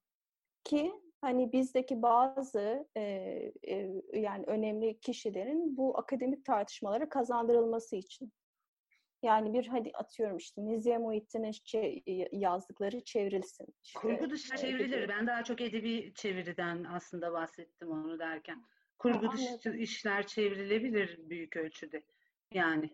Ya biraz hani hani e, şu konuda davet yapmak istiyorum. Yani e, yani e, nasıl söyleyeyim? E, e, yani Orta Doğu'da birçok ülkede e, ön, öncü feministlerin 19. yüzyıl, 20. yüzyıl başındaki öncü feministlerin yazıları İngilizceye kazandırıldı. Türkiye'de yapılmadı bu iş. E, bu konuda eğer çalışmalar yapılabilirse ya da fon ayrılabilirse Yani e, bunu birazcık devletin evet o konuda mesela hani Fransa Devleti Kültür Bakanlığı kendi eserlerinin başka dillere kazandırması için pek çok işte bu Almanya'sı vesairesi bizim özendiğimiz ülkelerin hepsinde buna kamunun bir ciddi desteği var. Onlar e, bizleri bile destekliyorlar. Mesela biz Türkiye'de bir kendi, demin fon mevzu geçti. Biz Türkiye'de bir destek bulamıyoruz kendimize, kendi bakanlığımızdan filan. Fransa bizi destekliyor. Mesela onların fonu var. Biz çünkü onların eserlerini dünyaya e, kazandıran insanlarız diye. Hani bu aynı noktada da Türkiye'de de hani bir kamunun bu noktada bir e, desteğinin olması gerekir. Hani bir zamanlar varmış mesela yani gerçi bu yönde değil öbür yönde hani çeviri tercüme e, bürosu zamanlarını kastediyorum hani o zaman da bir kamunun desteğiyle, kamu eliyle hani şey yapmışlar değil mi? Türkçe'ye bütün dünyanın batı klasiklerini kazandıralım filan. Bu diğer yönde de hani e, aslında ele alınması gereken bir kültür politikası. Yani biz çevirmenler olarak, bireysel olarak hani gönüllü olarak bu işi yapamayız. Yok tabii ki. Zaten e, mesela kadın eserleri ara, e, kütüphanesinin bile şu anda Osmanlıcadan e, Türkçe'ye yaptığı transkripsiyonları birçok e, yabancı konsolosluğun verdiği fonlarla dönüyor. Ayıp Ben, yani biraz bizim için aslında bu anlamda. Yani işte onu Yani- daha çok dediğim gibi kültür politikaları noktasında bizlerin belki talepkar olması lazım. Daha e, bilinçli olması lazım o noktada. Demin sizin hani e, şeyle ilgili aslında son bir şey eklemek istiyorum. Çok konuşmuş olmayacaksam sizi görünce hatırladım da bu sadakatle ilgili Cemal. Bey de çok güzel aslında çok kısa ama çok doğru bir Evet, soruyla evet, katkıda bulundu. Ee, şeyi hatırladım ben de demin açtım onu buldum. Bir John Berger'in doğru mu söylüyorum İngilizce öyle mi okunur? Berger diyoruz biz de. Ee, çok güzel bir şeyi vardır, özeti vardır bence. Tam o sadakatle ilgili bana böyle en sinen şey. Eğer moder- moderatör izin verirse iki cümle hemen okuyabilir miyim oradan? Tabii ki. Ee, şey diyor, gerçek çeviri iki dil arasındaki ikili bir ilişkiden değil, üçlü bir ilişkiden oluşur. Üçgenin üçüncü noktasında orijinal metnin sözcüklerinin yazılmadan önce altında ne yattığı vardır. Yani gerçek çeviri bir dil öncesine dönüşü gerektirir. Sözcükleri harekete geçiren sezgi ve deneyime ulaşmak ve dokunmak. Daha sonra orada kurulan ve titrek halde bulunan bu neredeyse sözcüksüz şey alınır ve çevrilecek olan dilin ardına yerleştirilir. Dil bir sözlüğe ya da sözcüklerden ve deyimlerden oluşan bir yığına indirgenemeyeceği hatırlatıp pardon cümle düşmüş. Ee, çeviri tüm dillerin ortak ufkudur diyor bu manada. Sanırım hani özellikle edebi metinler için e, sadakati ben böyle al, alıyorum. Benim için güzel bir özet. E, verdiğiniz örnek için de çok teknik bir şey onu da söyleyeyim hemen isterseniz. Hani o iki cami arasında bir namaz falan gibi. Yani deyim çevrilmiyor zaten bildiğiniz gibi. Hani o o kadar yerel, o kadar hani İslami ya da folklorik öğeler içeren bir deyim olmasaydı da onu yine motoma çevirmeyecektik onun muadili bir karşılık bir deyim bulacaktık. Atasözlerini çeviriyoruz ama hani. Hı. Teşekkür ederim. Ederim. Aslı Hanım bir şey diyecek sanırım. Çok pardon ben sadece cevap niteliğinde. Ee, söylediklerime yorumlar yapıldı. O yüzden ben de cevap e, verme ihtiyacı e, duydum. E, şimdi tabii ki e, çeviri yaptığımız dili ana dilimiz gibi hakim olacağız yani. o bir given. E, e, bir de uzmanlaşma konusu e, evet tabii ki edebi e, e, çevirmenliği biraz dışında tutuyorum ama e, orada bile e, bir e, uzmanlık e, ne diyeyim e, belli bir noktadan derinleşmek mümkün. Mesela Haruki Murakami'nin e, kitapları üzerine çalışan e, bir çevirmen var mesela Türkiye'de. Haruki Murakami çevirmeni. Ya da ne bileyim işte e, mesela e, Sevin Hanım'la e, Kutlukan Bey de hani nihayetinde onlar bu e, J.K. Rowling'in çevirmenleri. Yani belli bir yazara da odaklanabiliyoruz. Ya da bir e, şeye de edebi akıma da odaklanabiliriz. Sadece e, fantastik kitap. Hani bu ama şu demek değil. Yani biz sadece o konuyla ilgileneceğiz ve sadece o konuda kendimizi geliştireceğiz, bilgilendireceğiz. Tabii ki çevirmen e, çok e, e, e, kültürel anlamda çok geniş alana e, yayılacak şekilde okumalıdır ve kendini geliştirmelidir. Yani e, ben sadece bunu yapıyorum. Ben e, benim yaptığım, verdiğim öneriler e, şeye yönelikti daha çok. Hani ekonomik hayatı devam ettirmek e, e, çerçevesinde söylediğim tavsiyelerdi. Yoksa e, şey değil yani her çevirmen böyle olmalıdır diye bir şey değil. Yalnızca hani nasıl hayatta kalabiliriz cevaplamaya çalıştım. Bu kadar. Ben de bir söz almak istiyorum ama Süleyman Bey. Buyurun Süleyman Bey. Muhtemelen o gelen soru nasıl çevirmen olunur? İşe sıfırdan başlama aşamasındaydı. Benim tavsiyem e, bütün yayın evlerinin kapısını çalıp deneme çevirisi yapsınlar. Eğer yaptıkları iş beğenilirse sektöre girebilirler. Yani ne kadar yayın evi varsa gidip ziyaret etsinler. Bir şekilde bir irtibata geçsin arkadaşlar. Onlar deneme çevir verirler. Onların üzerinden yürüyebilirler diye bir tavsiyede bulunabilirim. Ben de tam sözü buradan alıp bir şey söyleyeyim o zaman. E, tüm e, kitap, altyazı, dublaj ve tiyatro çevirmeni olmak isteyen e, arkadaşlara benim de bir önerim var. E, bu süreçte e, düşe kalka, el yordamıyla ilerlemek zorunda değilsiniz. Çevirmenler Meslek Birliği 15 seneye yaklaşan bir tecrübesi var artık. 500'e yakın üyesi var e, ve üyemiz olsun olmasın herkese destek için buradayız. E, bir sözleşmeyi imzalamadan önce bize başvurabilirsiniz. Tip sözleşmemizi mutlaka inceleyin. Ama öncesinde de bize sorabilirsiniz bu iyi bir sözleşme mi, kötü bir sözleşme mi, neleri değiştirebilirim gibi her tür sorunuzu bize danışabilirsiniz ve e, özellikle de altını çizmek istediğim şey daha yolun başındasınız diye e, emeğinizin sömürülmesine, değersizleştirilmesine de izin vermeyin. Sizin tecrübesiz olmanız bir şeyi bedavaya yapacağınız anlamına gelmiyor veya e, haklarınızı çok korkunç sözleşmelerle devretmeniz gerektiği anlamına gelmiyor. Bu konuda her tür desteğe, her çevirmene hazır ol, destek vermeye de hazır olduğumuzu ben de söylemiş olayım.